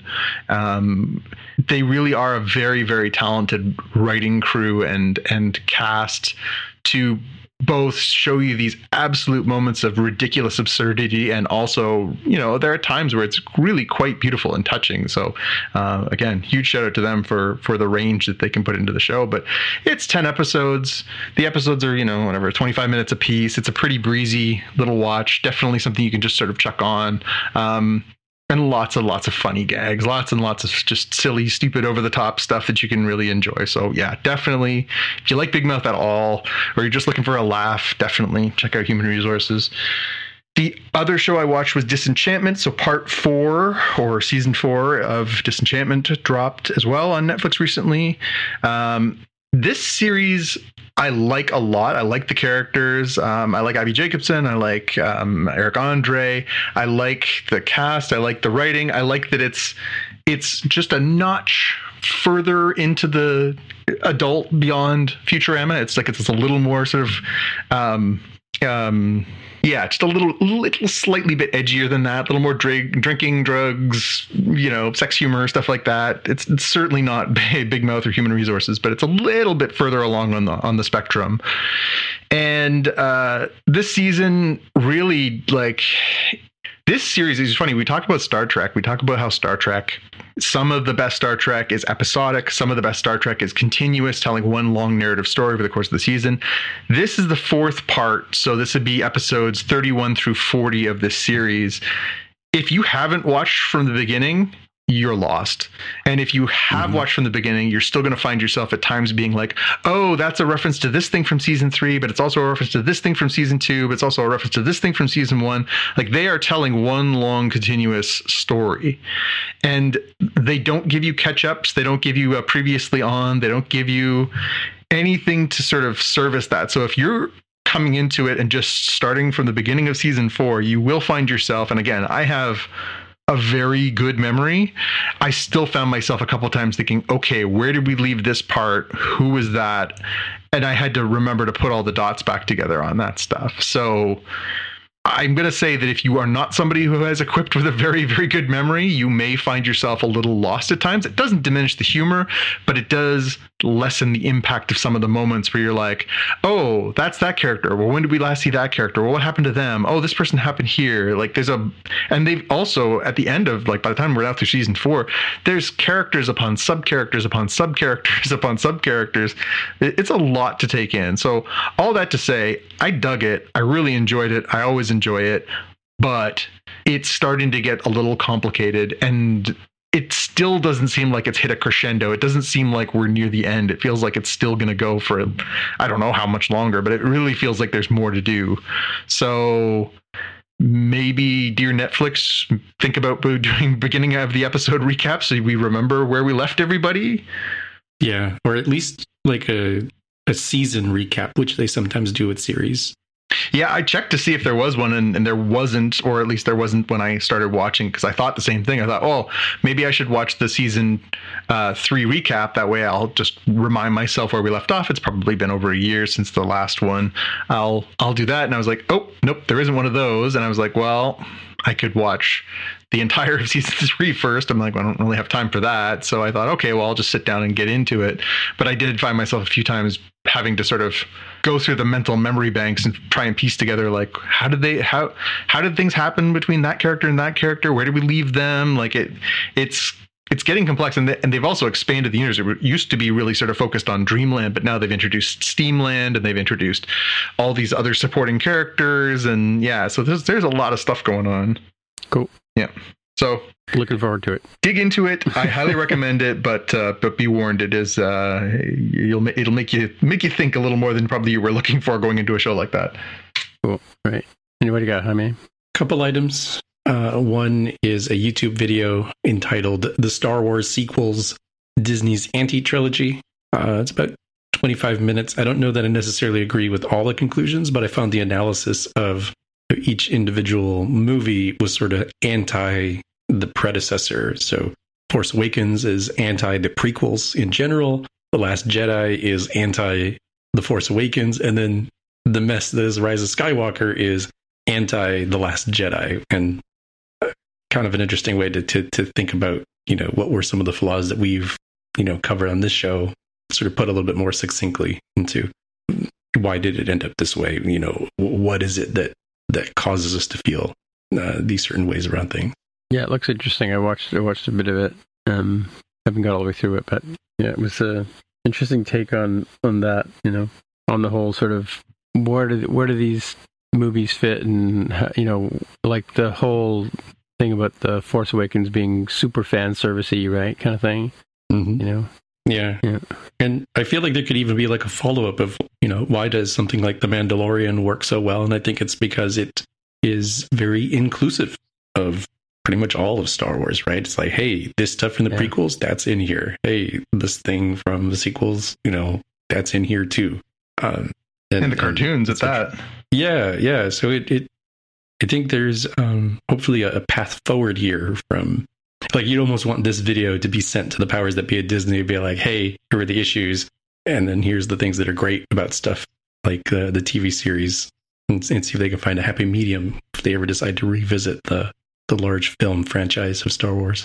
yeah, I like these analysis analysis style videos that people do. You know, when they sort of almost like they're doing a thesis on something that's been bugging them for a while, right? Yeah, I've never attended film school, but I assume you have to do stuff like this when you're uh, Yeah, when you're learning how to do you know film school stuff. Yeah. Yep. And what else you got? The other thing I've got, and, and the reason it's on the watch list is because I sort of assumed you gentlemen would not have seen Halo, which is a Paramount Plus exclusive, apparently even in Canada. And since you all, you know, your socialized sci-fi means you do get Star Trek stuff, you've not had to to fork out the monies, the toonies for for Paramount Plus, right? So, um, I, I ended up watching the first episode. I, I will say I'm coming at this from somebody who's played the games, uh, at least the first three, um, Halo 2, Halo 1, 2, and 3. I'm not super hardcore into the lore. So stuff where this diverges from the lore is is not going to to impact me so much. Um, I thought the first episode was pretty fun. Um, it is definitely uh, more mature focused. You have teenagers in the first ten minutes getting blown away, and uh, there there is like no holding back on that. The the um, the setting is kind of interesting. That it takes place a bit before where the original Halo game started. It's um, set in an era where um, humanity has colonized different worlds, as often happens. Those colonies are like, "Hey, we don't want to, don't want to have fealty to you anymore," and empires and colonies, etc., etc. The humans are basically already fighting each other when we start the story, and then, oh no, here comes the hypothetically unifying threat of the Covenant, the aliens, who are even worse. Um, and and seeing the the the heroes from from the first game, the the Spartans, and especially Master Chief, viewed as from the colonists and rebels standpoint of like these are horrific monsters. Uh, I can't believe they're here to help us. It doesn't feel like they're here to help us, right? It's like it's like having a wolf join you to fight a bear, kind of thing, right? That's sort of the idea. So that that part is pretty cool. The budget is, I feel like it's pretty good, but I know that people are going to complain about it because it's. Um, I don't think it's going to look as good when you compare it to something like Star Trek Discovery, and I think the reason is not because there's less budget, uh, although I've not fact checked the budget.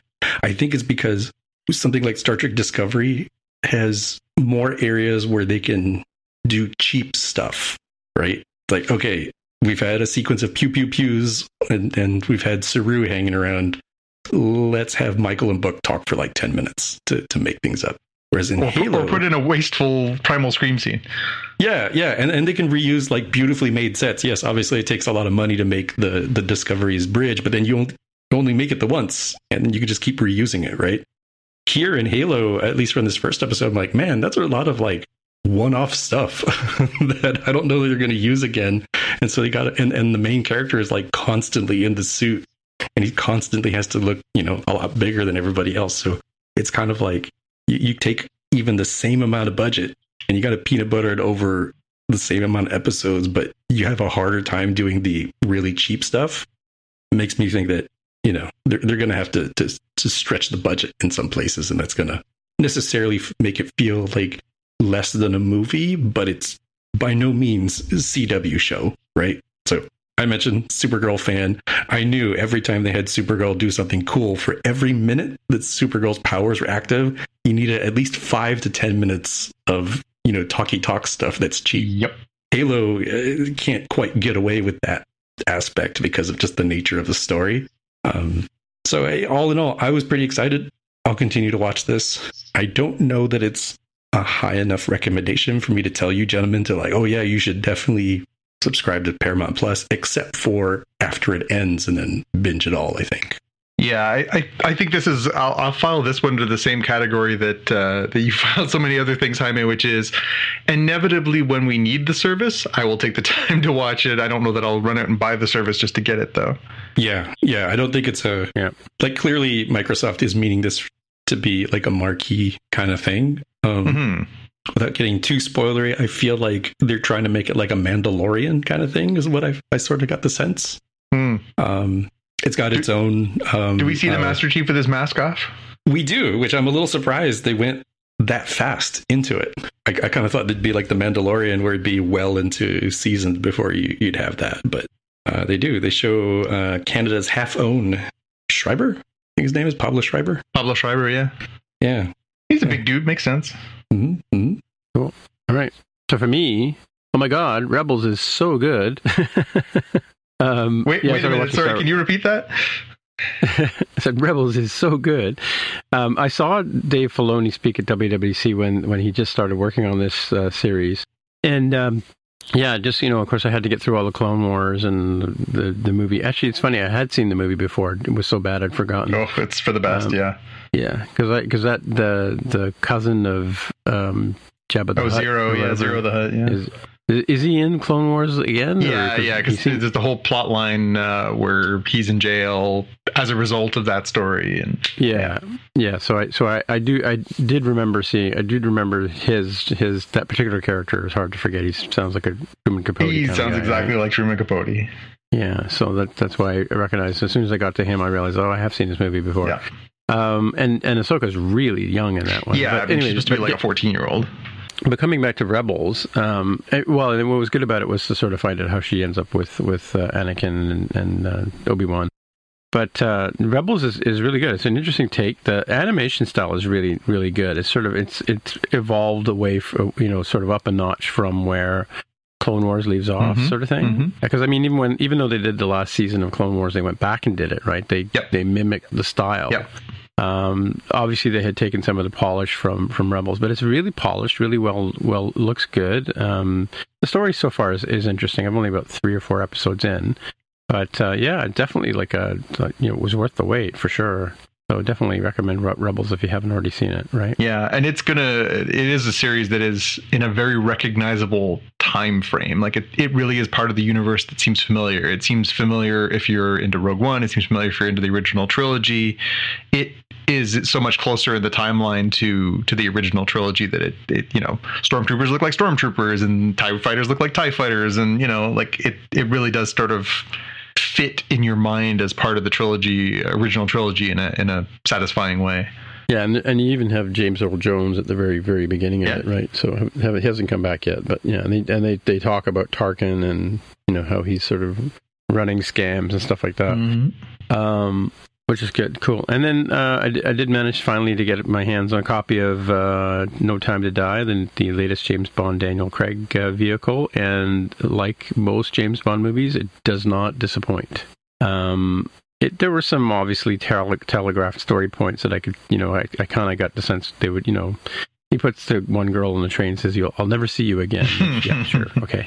Famous last words, right? Mhm. Um, the I mean the the the the evil guy, the protagonist, wasn't so bad. I, I was a little worried about that particular portrayal because I like the actor um, in a lot of other things he's done, but uh, it wasn't wasn't over the top. Um, I, I really liked the Blofeld dude. I forgot his name now. Christopher Waltz. Waltz or something like that. Chris, Uh, Chris, he was really interesting. Christoph Waltz. Christoph Waltz, Waltz. yeah, and he was he was really good, and um, yeah, and and and you know the the it's interesting because this this style of Bond, um, you know, Dan, you know, right from the very first movie that Daniel Craig was in as as Bond, you know, he's sort of you know the rough and tumble. What do you call that? Uh, parkour, where you where you Oh, jump yeah. from building to building, Yeah, yeah. Uh, like very much that style of of uh, fighting and you know, like uh, and uh, man on man, hand hand combat kind of style that that he brought to this particular uh, character, which you know all the other guys before were a little worried about mussing up their suits. You know, Mhm. Um, he's not so much. Uh, so it's it's interesting to see him, you know, in this portrayal. Um, you know, so uh, but but you know, a typical James Bond movie. It has it has a big long adventure. There's there's things that are introduced at the very beginning of the movie that come around in the end, and typical, you know, kind of um, spy crafty kind of things. You know. Um, so yeah, really enjoyable. So I don't know. Uh, Did you enjoy it, John? I I did. I. Uh, it's funny because most Bond movies where the actor playing Bond is leaving, it's not hmm. as conclusionary. This was very much the first time for Yeah. any of the Bonds that they they built their movies as sort of an arc and they sort of told a sort of beginning to end kind of five movie hmm. story that has a sort of beginning middle end they've never done that before and so this being the sort of ending chapter i did find it a little paint by numbers and you know i know your criticism that you Mhm. constantly go to for for um Star Wars Episode Okay. Three is that you know the, Yeah. the last half an hour where it's like, and then we're gonna do this, and then we're gonna do that, and then we're gonna then Leia gets dropped off here, and Luke gets dropped off here, and it sort of paint by numbers. I felt like that was a little bit how we were going at it at times in this movie where it felt like they were sort of hitting a checklist of well we don't need that character anymore so we can just kill them off here and we don't need to you know build on this anymore because he's not going to have to worry about that and it just to me it took a little bit of the fun out of it it really felt i think that's what my only really strong objection to the whole fifth movie for him was it felt a little joyless. Hmm, really? Hmm. Now, Craig's Bond has been far less joyful than previous Bond excursions. He's he's not as it's it's always it's obviously it was the Bourne influence. It was the Jason Bourne movies spun in between the Pierce Brosnan and the Daniel Craig's were the were the Bourne movies, and the Bourne movies informed this in a way of being a little grittier, being a little more physical, being a little dirtier. But there's still been, you know, Daniel Craig's very charming and he, you know, he flirts well. And so some of that stuff was still mixed into some of this stuff. But this one felt you know between the, the relationship with his you know the bond girl and you know the relationships with his his work and it, it all just felt really dour and and that i didn't find myself just enjoying the characters maybe as maybe as i had in the past just because it felt a little bit more just sort of all heading towards an inevitable conclusion. I don't know So do you think the 007 character though is she do you think she's going to come back as as a Bond or or is that just sort of I don't. I don't think so. I. I, I, I don't know. I mean, I'll be really curious. It would be a really bold move to just pick up the story after No Time to Die Mhm. and try and do something different. I suspect that what they'll probably do is start from a different point in, in time and Mhm. approach it from a completely different angle and and like with so many Bond iterations previous to this, you can enjoy them all separately, but don't bother trying to find the connections between them because they're Well, really and he's not he's not like the doctor. He can't regenerate, you know. well, that's it, right? So Spoilers. Yeah, so it's it's not. Um, I don't think But I mean- Lashana Lynch is going to come back as 007, uh, Right. You know, in the next. Next, Moneypenny might as well. She, she wasn't the original Moneypenny in the first Craig movie, though, was she? Uh, she's been the only money penny that they've had. They didn't introduce her until the second movie, and then Okay, or right. the third movie. The and, third and then movie. Ralph Fiennes as as M, and Yeah, but then again, that has a natural storyline. If you watch all those movies between the transition between the two M's, and yeah, I, I don't know. I, I'll be really curious if they to see if they carry them forward. Ben Whishaw as as Q, if they if um if any of that stuff is, is sort of carried forward, or if they just burn it all down and start from scratch with a new a new Bond and everything else. Was Judi Dench ben, uh, Q during or M during um, Pierce Brosnan, um, she Pierce was. Brosnan? Yes. Oh, she was okay. Yeah, she was yeah. she was M for all of those plus all of Daniel. Well, all of half of the Daniel Craig's. Spoilers. Yeah, exactly. And and Voldemort is pretty typically Voldemort-ish. Yeah, Ralph Fiennes is he's fine.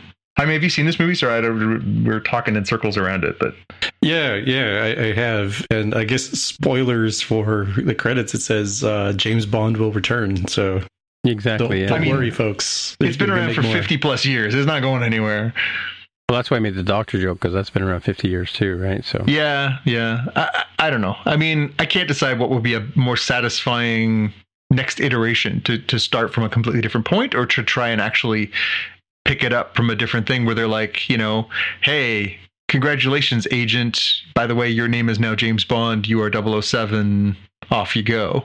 they brought the Aston Martin back too, which was kind of a, a throwback to. Uh, Sean Connery as well, right? Well, So- but they brought it back because it they originally brought it back for Skyfall, and then they Hmm. they destroyed it in Skyfall, and then it apparently took the time between Skyfall ending and uh, all of the last movie plus part of this movie to get it repaired.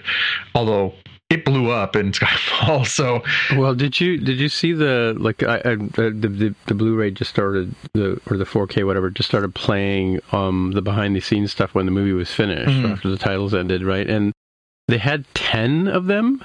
Did you see that? Uh, no. ten of these cars. They had they had like three actual ones. They had one that was the beauty shot for whenever he was getting in and out of it, and then they had a bunch of replicas made up. Huh. Yeah, which is really kind of cool. Like the you know the one with the bullet bullet ridden one and the one with the Gatling guns, you know, and that kind of stuff, right? Yeah. I don't remember the Gatling guns from the '60s movie though, but there was a gun in the front. I remember that. Was that that wasn't Goldfinger, was it? Gatling guns? Wasn't that? The, No, no. I mean, the, no. I mean the the Aston Martin when when Sean Connery drove it. Oh no, that was Doctor No. It was the first one, wasn't it? Doctor No, right? Yeah, Yeah. I, th- I thought it started there, Um, and they had the was it uh, the BMW uh, license during the Brosnan era. They did, yeah. yeah. No, but the one with the ejector seat was that the first movie? Yep. Okay, cool. Hmm. I guess that's it for another week. So I guess people want to get in touch with you, Jonathan. Where would they find you? You can always find me on Twitter and Instagram as at JPK News. And how many people can get in touch with you? I'm on Twitter as at Dev the Hair. All right. Once again, my name is Timmitra. T I M M I T R A is how you spell it on the internet machine Twitter thing. Twitterverse? Twitter? I don't know. Twitter. Twitter machine. Twitter machine. anyway, try not to ad lib Tim. Um, yeah. So until next time, we'll see you in the future. Bye. Or maybe in the past. We're not sure. okay. Bye. Bye. Bye. Bye. You've been listening to the Spotcast podcast. This is Jean-Luc Picard. Shut up, Wesley. Sorry, say again. Just the tag. Gotcha. If you want to find out more about the podcast or see the episode show notes, visit the Spotcast website at spotcast.com.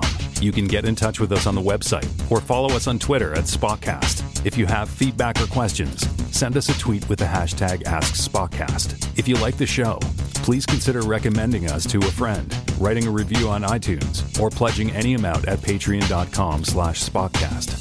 You can find details on how to help us on our website, spotcast.com slash sponsor us. Thanks for listening, and we'll see you in the future.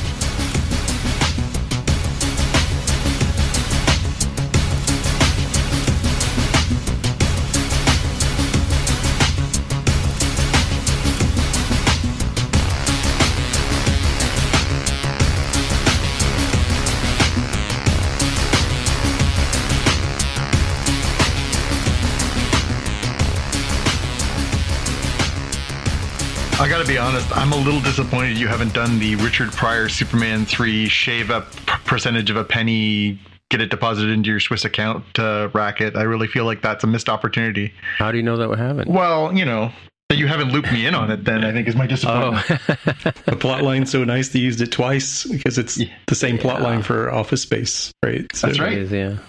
Yep. But they do call it out. At least they give them credit. Yeah. it becomes an homage at that point. Yeah.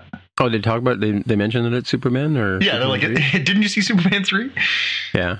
Well, do you know do you know do you, do you know why they put ridges on on the edge of a quarter and dimes? For blind people? No, it's for exactly that reason. They can tell whether it's been shaved off or not. Oh, yeah. Well, they stopped using actual silver in uh, those coins and nickel in nickels. Yeah. Like how many years ago? Thirty-five. Are you sitting down? Yeah. How many how many pennies do you have in your pocket right now? I generally don't have cash, Anyway. but I do actually have a little cash thing here that has uh, uh I think two two two penny two pennies, um I don't know, probably five quarters, a couple nickels and a couple of tokens to like a Chuck E. Cheese or something, I guess. Well, That's how long this so been the- sitting the- here. This little little So the thing about the U the U.S. penny is it costs about two and a half cents to make a penny. Yep. Mhm. Like that's just dumb. Well, Tim, we, I mean, we, we, we, we, we splurge on things in the US of A. Let me tell you about, about an apocryphal story, given that we're in a, in a wartime kind of era. So, Yeah. this apocryphal story says that uh, some Japanese commander during World War II realized how hosed they were when they said, What is that ship as part of the convoy for the US battleships? They're like, Oh, Yeah. uh, that's the ship that has all the ice cream because we don't let our sailors drink. So to keep morale up, we use ice cream as a as a treat. And he's like, "You have an entire ship just for ice cream?" so pennies, Tim, pennies, Tim, are are a luxury we, we continue to, to keep around. Yeah, it's like the Apple Apple displays, right? anyway, that's funny. That's funny. All right. All right. I have a follow up. I wanted to ask this last week, but we were going so damn long. I didn't want to throw it into a very long episode. But now I can throw it in. Jaime, we are now more than uh, more than three quarters of the way through the NHL season. Uh, we got our first trade between the Seattle Kraken and Toronto Maple Leafs this week. But beyond that, we also got uh, we, we've got the Seattle Kraken hanging out at second worst in the entire league. How is the vibe in Seattle, given that their first season is more of a traditional expansion team route, which is to say, pretty disorganized, a little sloppy, and building clearly for the future? Yeah, it's it's something I can contrast with the Seattle Sounders, who started, you know, a, a little over a decade ago, Hmm. where right out of the gate the Sounders were good, and um, the the city was really you know jazzed up for them. I think the you know scraping the bottom of the barrel.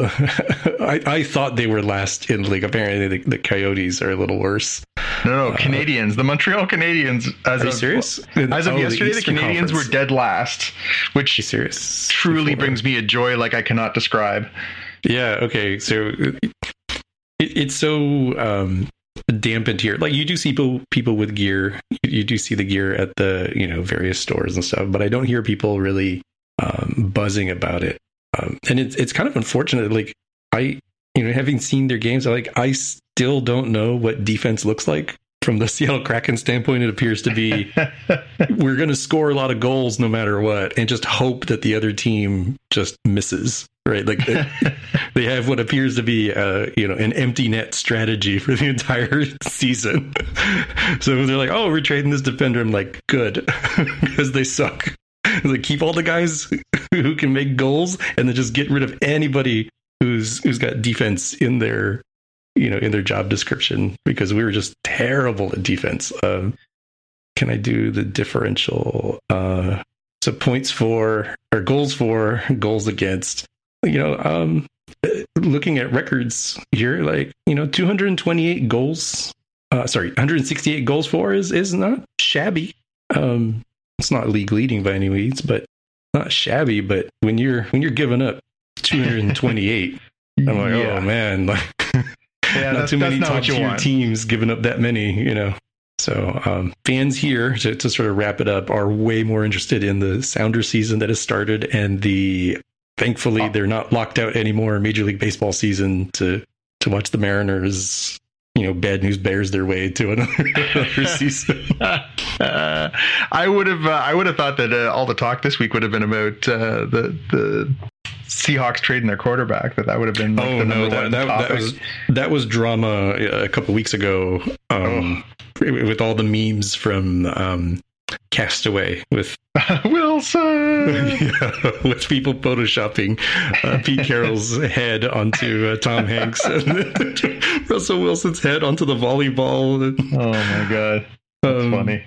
Yeah, so you know, people still talk about it here in sports radio of like, you know, what, what's going on with the Seahawks? Are are they blowing up the team? Like, what, what what's exactly is going on? We got a lot of draft picks. Um, people are starting to wonder, hey, okay, so Deshaun Watson for all of his uh, uh, sexual related drama Oh, yeah. um, ended up not going to the Seahawks.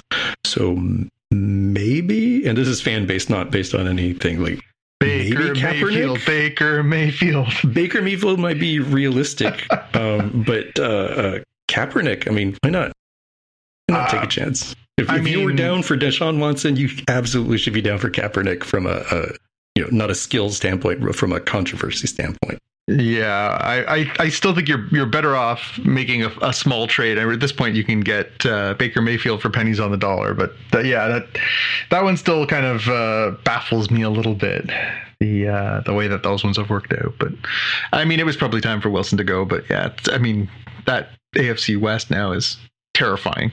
But you know, on behalf of the the local football fans, most of whom I am not, most of whom are uh, Bills fans, the Bills are like doing a jig now because the uh, AFC West is going to beat the living tar out of each other, and then uh, the Bills get to play what's left over. Wow. So I have a question. I'm confused. What is, what do they call it? The March Madness thing? The Final Four? What's it called? The NCAA basketball men's basketball tournament. That what it's for? Final 4 What's Mhm. it called? Yeah. Okay. So I was watching a bit of the game just before we started the recording here. The Arkansas Hogs or something like that versus some other team. Um, and it said second, and they were playing like they were playing the last 15 seconds, but it said uh, like, do they do overtime or something like that? Y- Like yes, it's it's a, it's four a, periods, It's, right? it's a knockout. Um, it's a knockout tournament, so there's no there's no draws or ties. So they play four periods and then they have or whatever two have. What is, four, what is it? Uh, the basketball's NBA two plays halves. pure, two, yeah yeah. If your college basketball plays two halves, Yeah. the NBA Oh, plays okay. four quarters. Oh, I see. So the second half. So did it, are they like fifteen? Like oh, you mean like they play like thirty minute half half periods or whatever? Uh. I'm no, they're not playing 48 minutes. They're playing 20 minute halves. I think two twenty minute Yeah, I halves. think Oh, so. so okay, so the end of the second is the end of the game, yeah, because they because they were like you know the, the the team that was uh, was below below the Arkansas team was trying to get back up again, and they got a bad call and blah blah blah. But man, those those kids sure can do free throws. I like uh, not like I find that the, I don't know. Any, anytime I ever watch the NBA, they just can't seem to throw free throws. Free throws. Free free throws. Free throws. Uh, yeah, yeah. The Zags went down tonight too. That's um, that's pretty funny. The um, Gonzaga, which was one of the favorites going in, this has been a, a whole thing full of upsets. But uh, yeah, the Zags got knocked out tonight too. So Mhm. Going to be an interesting Final Four.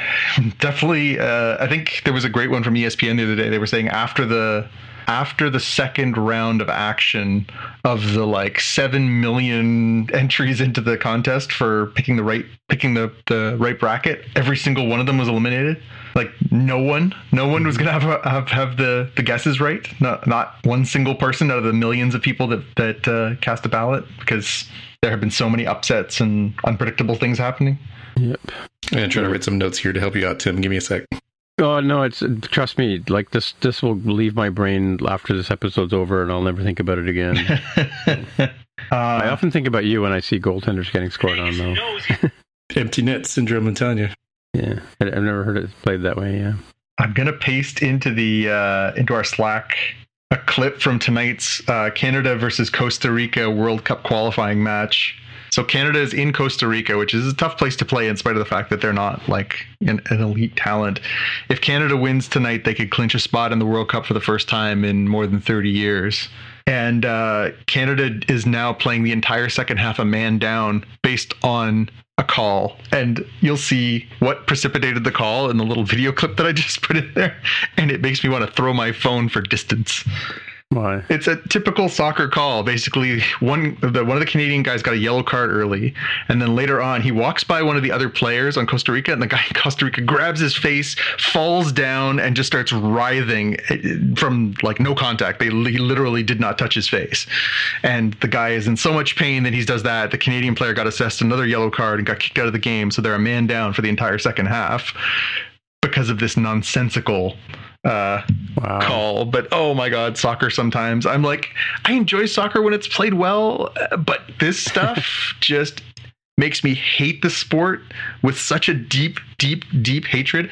Um, honestly, I, Yeah. I was thinking today could be like the best soccer day I've had since uh, since Germany won the World Cup a few years back, because Canada could qualify for the World Cup and the Italians got eliminated from the World Cup earlier today, which is awesome because I cannot stand the Italian soccer team because, uh, as anyone who is a fan of the German squad knows, a they own the German squad, which sucks, but they also are nick. They're affectionately nicknamed the Italian national diving team because they are so unscrupulous that they spend more game on their sides rolling around pretending to be injured than they do actually trying to score. So Yeah, I think that there's some stuff that could be done to reduce the the flopping like that. Like it's hard to do it without slowing down the game, so you probably want to start out with anything that's going to re- uh, result in a card. yeah, Uh, so not normal fouls, but I think like the situation described. Oh, we're going to give this guy a card. I was like, let's look at the replay. Oh, actually, it's the other guy, and for faking it, it's an automatic red card yep, right? Yep. So now you you've no longer incentivized people to to do it in that sort of way would help, I think. Because let me tell you, like you're talking about the men's game. Men's game is like this for reasons that do not make sense to me. The women's game is not like this. They do not. no, like, the women's games are whistle. fantastic. The women's They, games they are fantastic. bloody each other. It is it is murder out there, and I don't understand why that is so different. It's so funny because women's soccer and women's rugby are two of my favorite things to watch. They are so competitive and there's such exciting competition. I love it. I love it at the highest level. But I cannot stand women's high level hockey because they don't let them hit each other. I don't understand. Hmm. Like women aren't delicate flowers. This is nonsensical. Just let them play the game. I want to see the Canadian girls go out there and just run the American women into the boards. Like, come on. Like, what's the rationale that that the women can't handle the impact of another woman to the boards? Like, that's nonsensical honestly the dirtiest thing I've ever seen in my entire life up close. I used to be a photojournalist, as you'll recall, and the dirtiest thing I've ever seen up close was uh, was provincial level women's soccer, or not women's soccer, women's rugby. I watched a woman go to tackle another woman and literally put her hand on the back of the other woman's head and ride her like a surfboard up the field and ran her face into the ground for like five feet. It was so violent. I could not get over it. And I know that's exactly what happened because I happened to photograph the entire sequence. So you can literally see it's like comes up behind her, grabs her, grabs the back of her head, puts her knee into her back, puts her face into the ground, and surfboards her up the field. It's Wow. crazy. It's crazy how violent that sport is. Crazy. Tim, looping back here. So I threw in, eh, you're not going to find this on Wikipedia. This is my own sort of rough notes for you on the NCAA uh, uh, basketball tournament is is is the tourney, right? It's the thing that people are doing all of the the brackets for.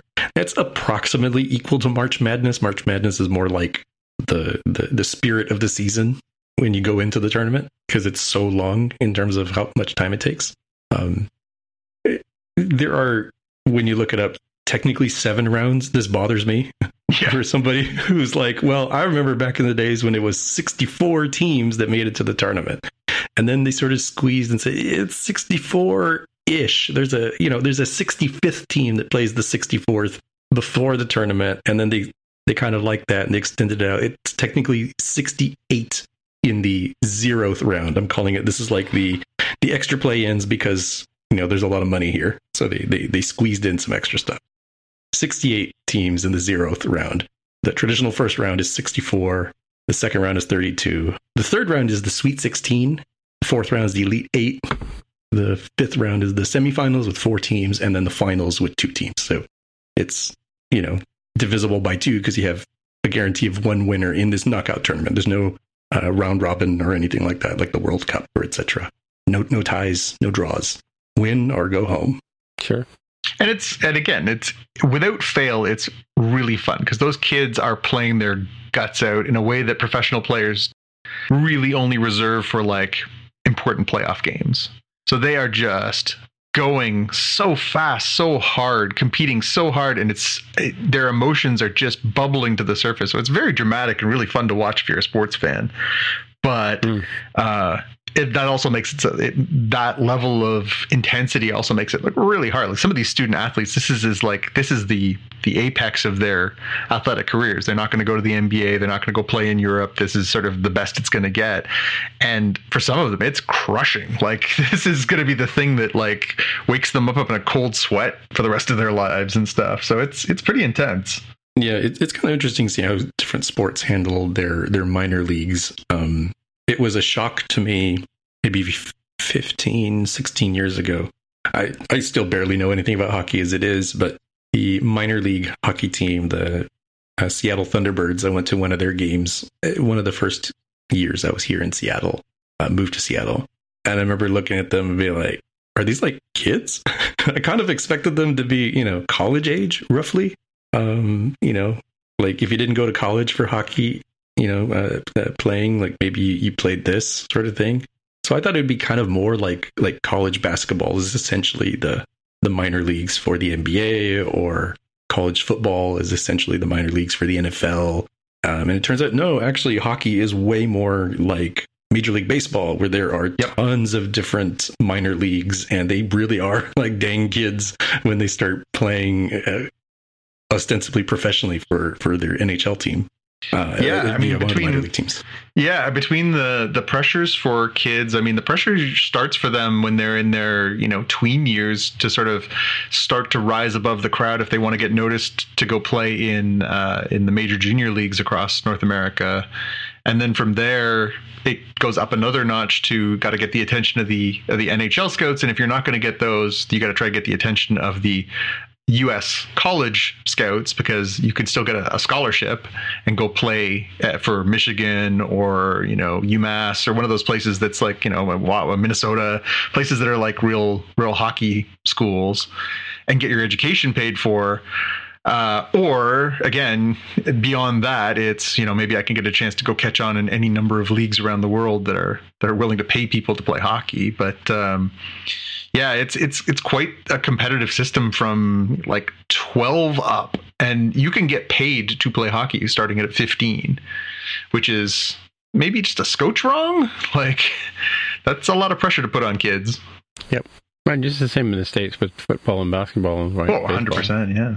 Yeah, it, it's just a. I guess soccer is another one where they start out pretty young. Where you, Mhm. if you're like not in an elite academy by like 13, 14, you're probably not going to play professionally uh, in like the EPL. Um, but but college football and um, college basketball are yes, you would kind of expect that.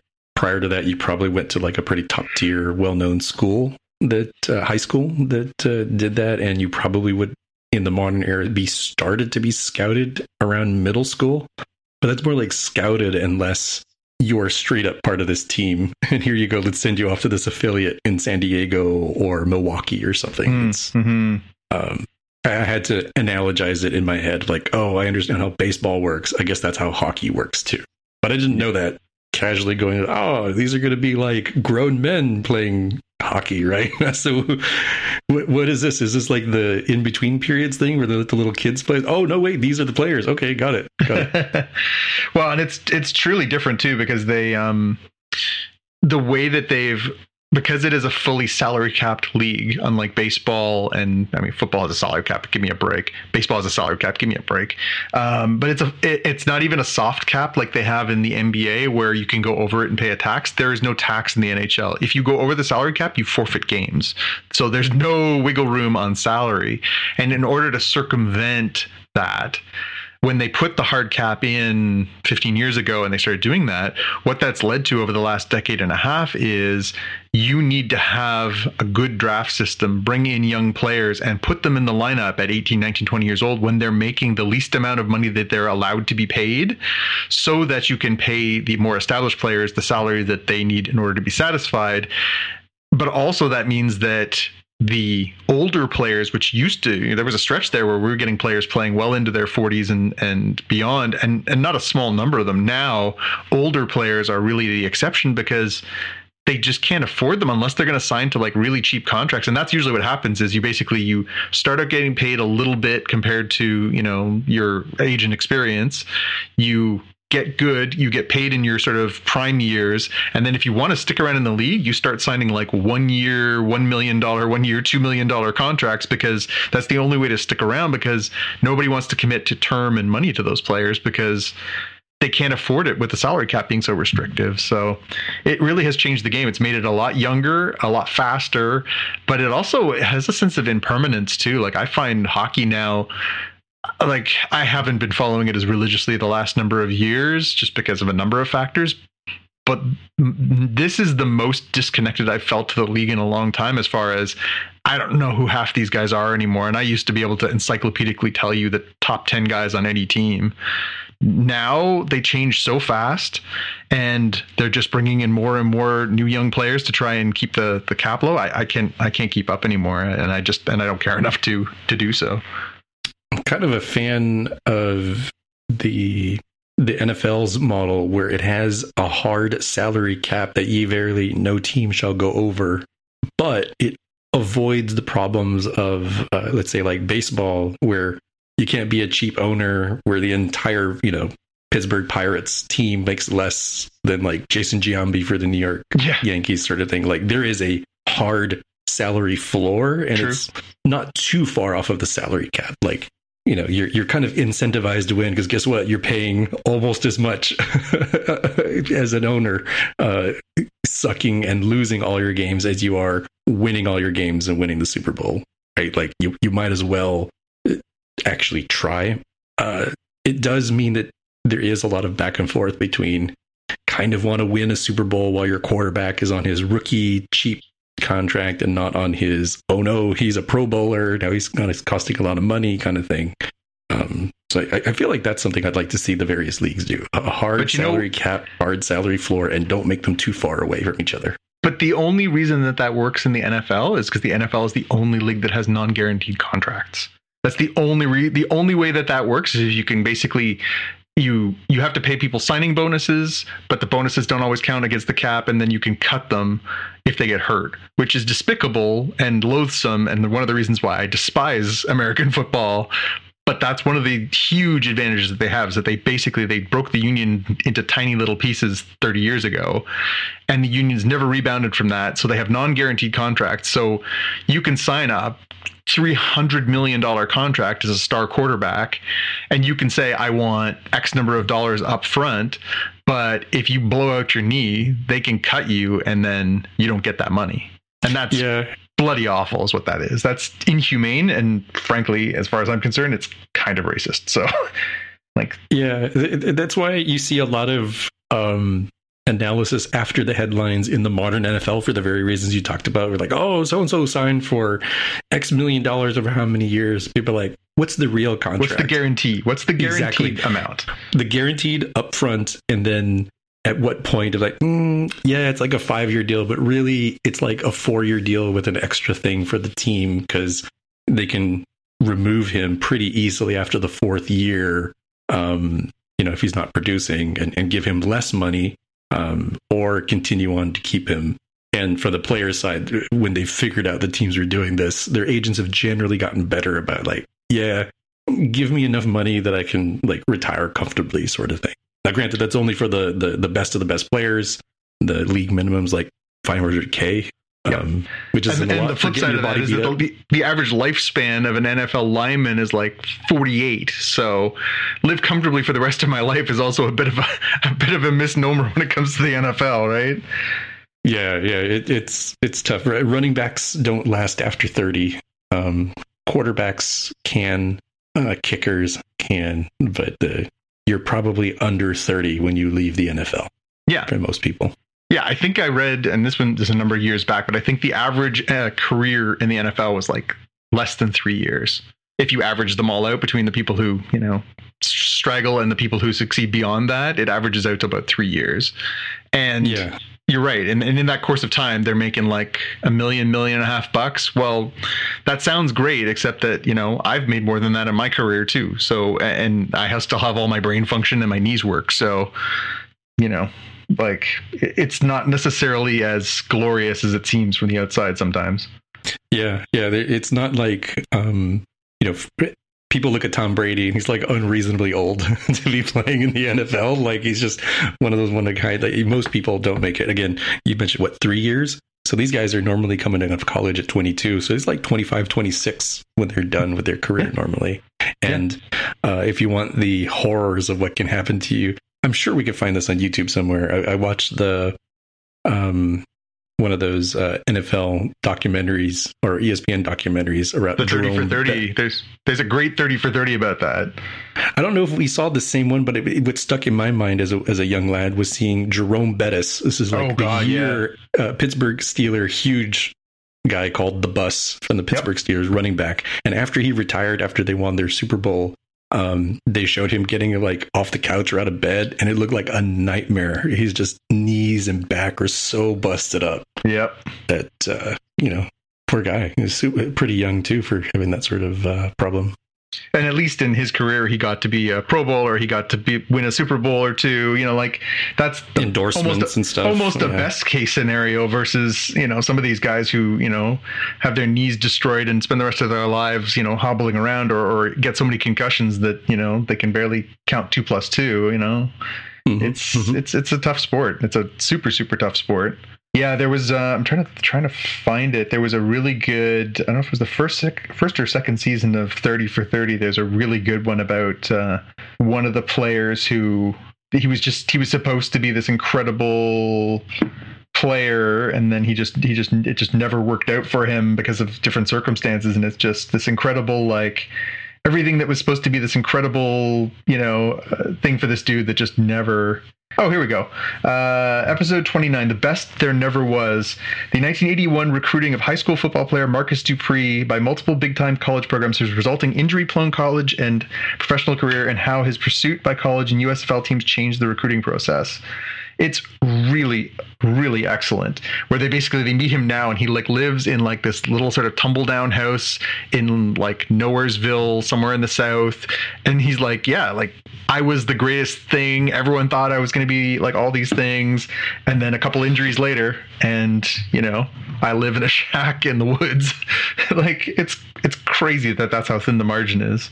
Yeah, that's the that that's the sad story. It's not like the one with um is it like American Icon or something like that with uh, Kurt Warner's life? Where he was like, Oh, yeah, I mean, bag- yeah. bagging groceries, and then hey, I'm winning a Super Bowl. Like it, it normally doesn't turn out like that. Yeah, yeah. Those make for great movies, but unfortunately, I think they're the exception, not the rule. Yeah, no, I found myself looking at the NHL standings the other day and thinking about your your Kraken. I, I looked in here; they're actually they're tied for uh, they're they're tied for uh, third. Uh, uh, they're two points up on Montreal and Arizona, who are tied for worst. So they're they're actually uh, they're they're sitting third worst in the league now. So Moving we- up the standings, building on something for next year is, is the positive way of, of looking at it. Um, Well, and they did what every good expansion team does. They basically they drafted a bunch of guys. They basically looked at them, decided who they wanted to keep. They traded all the rest of them away at the trade deadline to teams who needed be, to be bolstered. And then you take those draft picks and you take the prospects and you keep building until you finally do get the glue that starts to stick together. Um, I mean, they traded their captain uh, Mark Giordano to the Leafs the other day, and you know he was he's a perfect example. He's a perfect guy to draft because you know you're going to get some assets for him. Leafs traded a couple of draft picks and said, you know, yeah, we'll take him off your hands, and you know he fit the role nicely for for 60 games as being the first ever captain of the Seattle Kraken. He'll be a trivia question for years in Seattle bars. just need some league average defense. I'm not even talking great. I'm You know that's like funny because that's what the Maple middle Leafs of the road defense. That's what the Maple Leafs need too. Unfortunately, this season it's not uh, it's not working out so far. Hopefully, Giordano can uh, help a little bit because it's been been a bit of a struggle. We've got the million dollar offense. Well, frankly, we've got the ten million dollar offense, but we don't have is the defense. Once again, we go into uh, playoff Bill saying a prayer that it somehow works out for us. Anywho, time to pack it in. I think. Yep, Already. we've digressed into sports, enough. ball. Enough sports ball. That's right. Okay, talk to you All later. right, see you next week, guys. Talk to you later. Bye. Bye.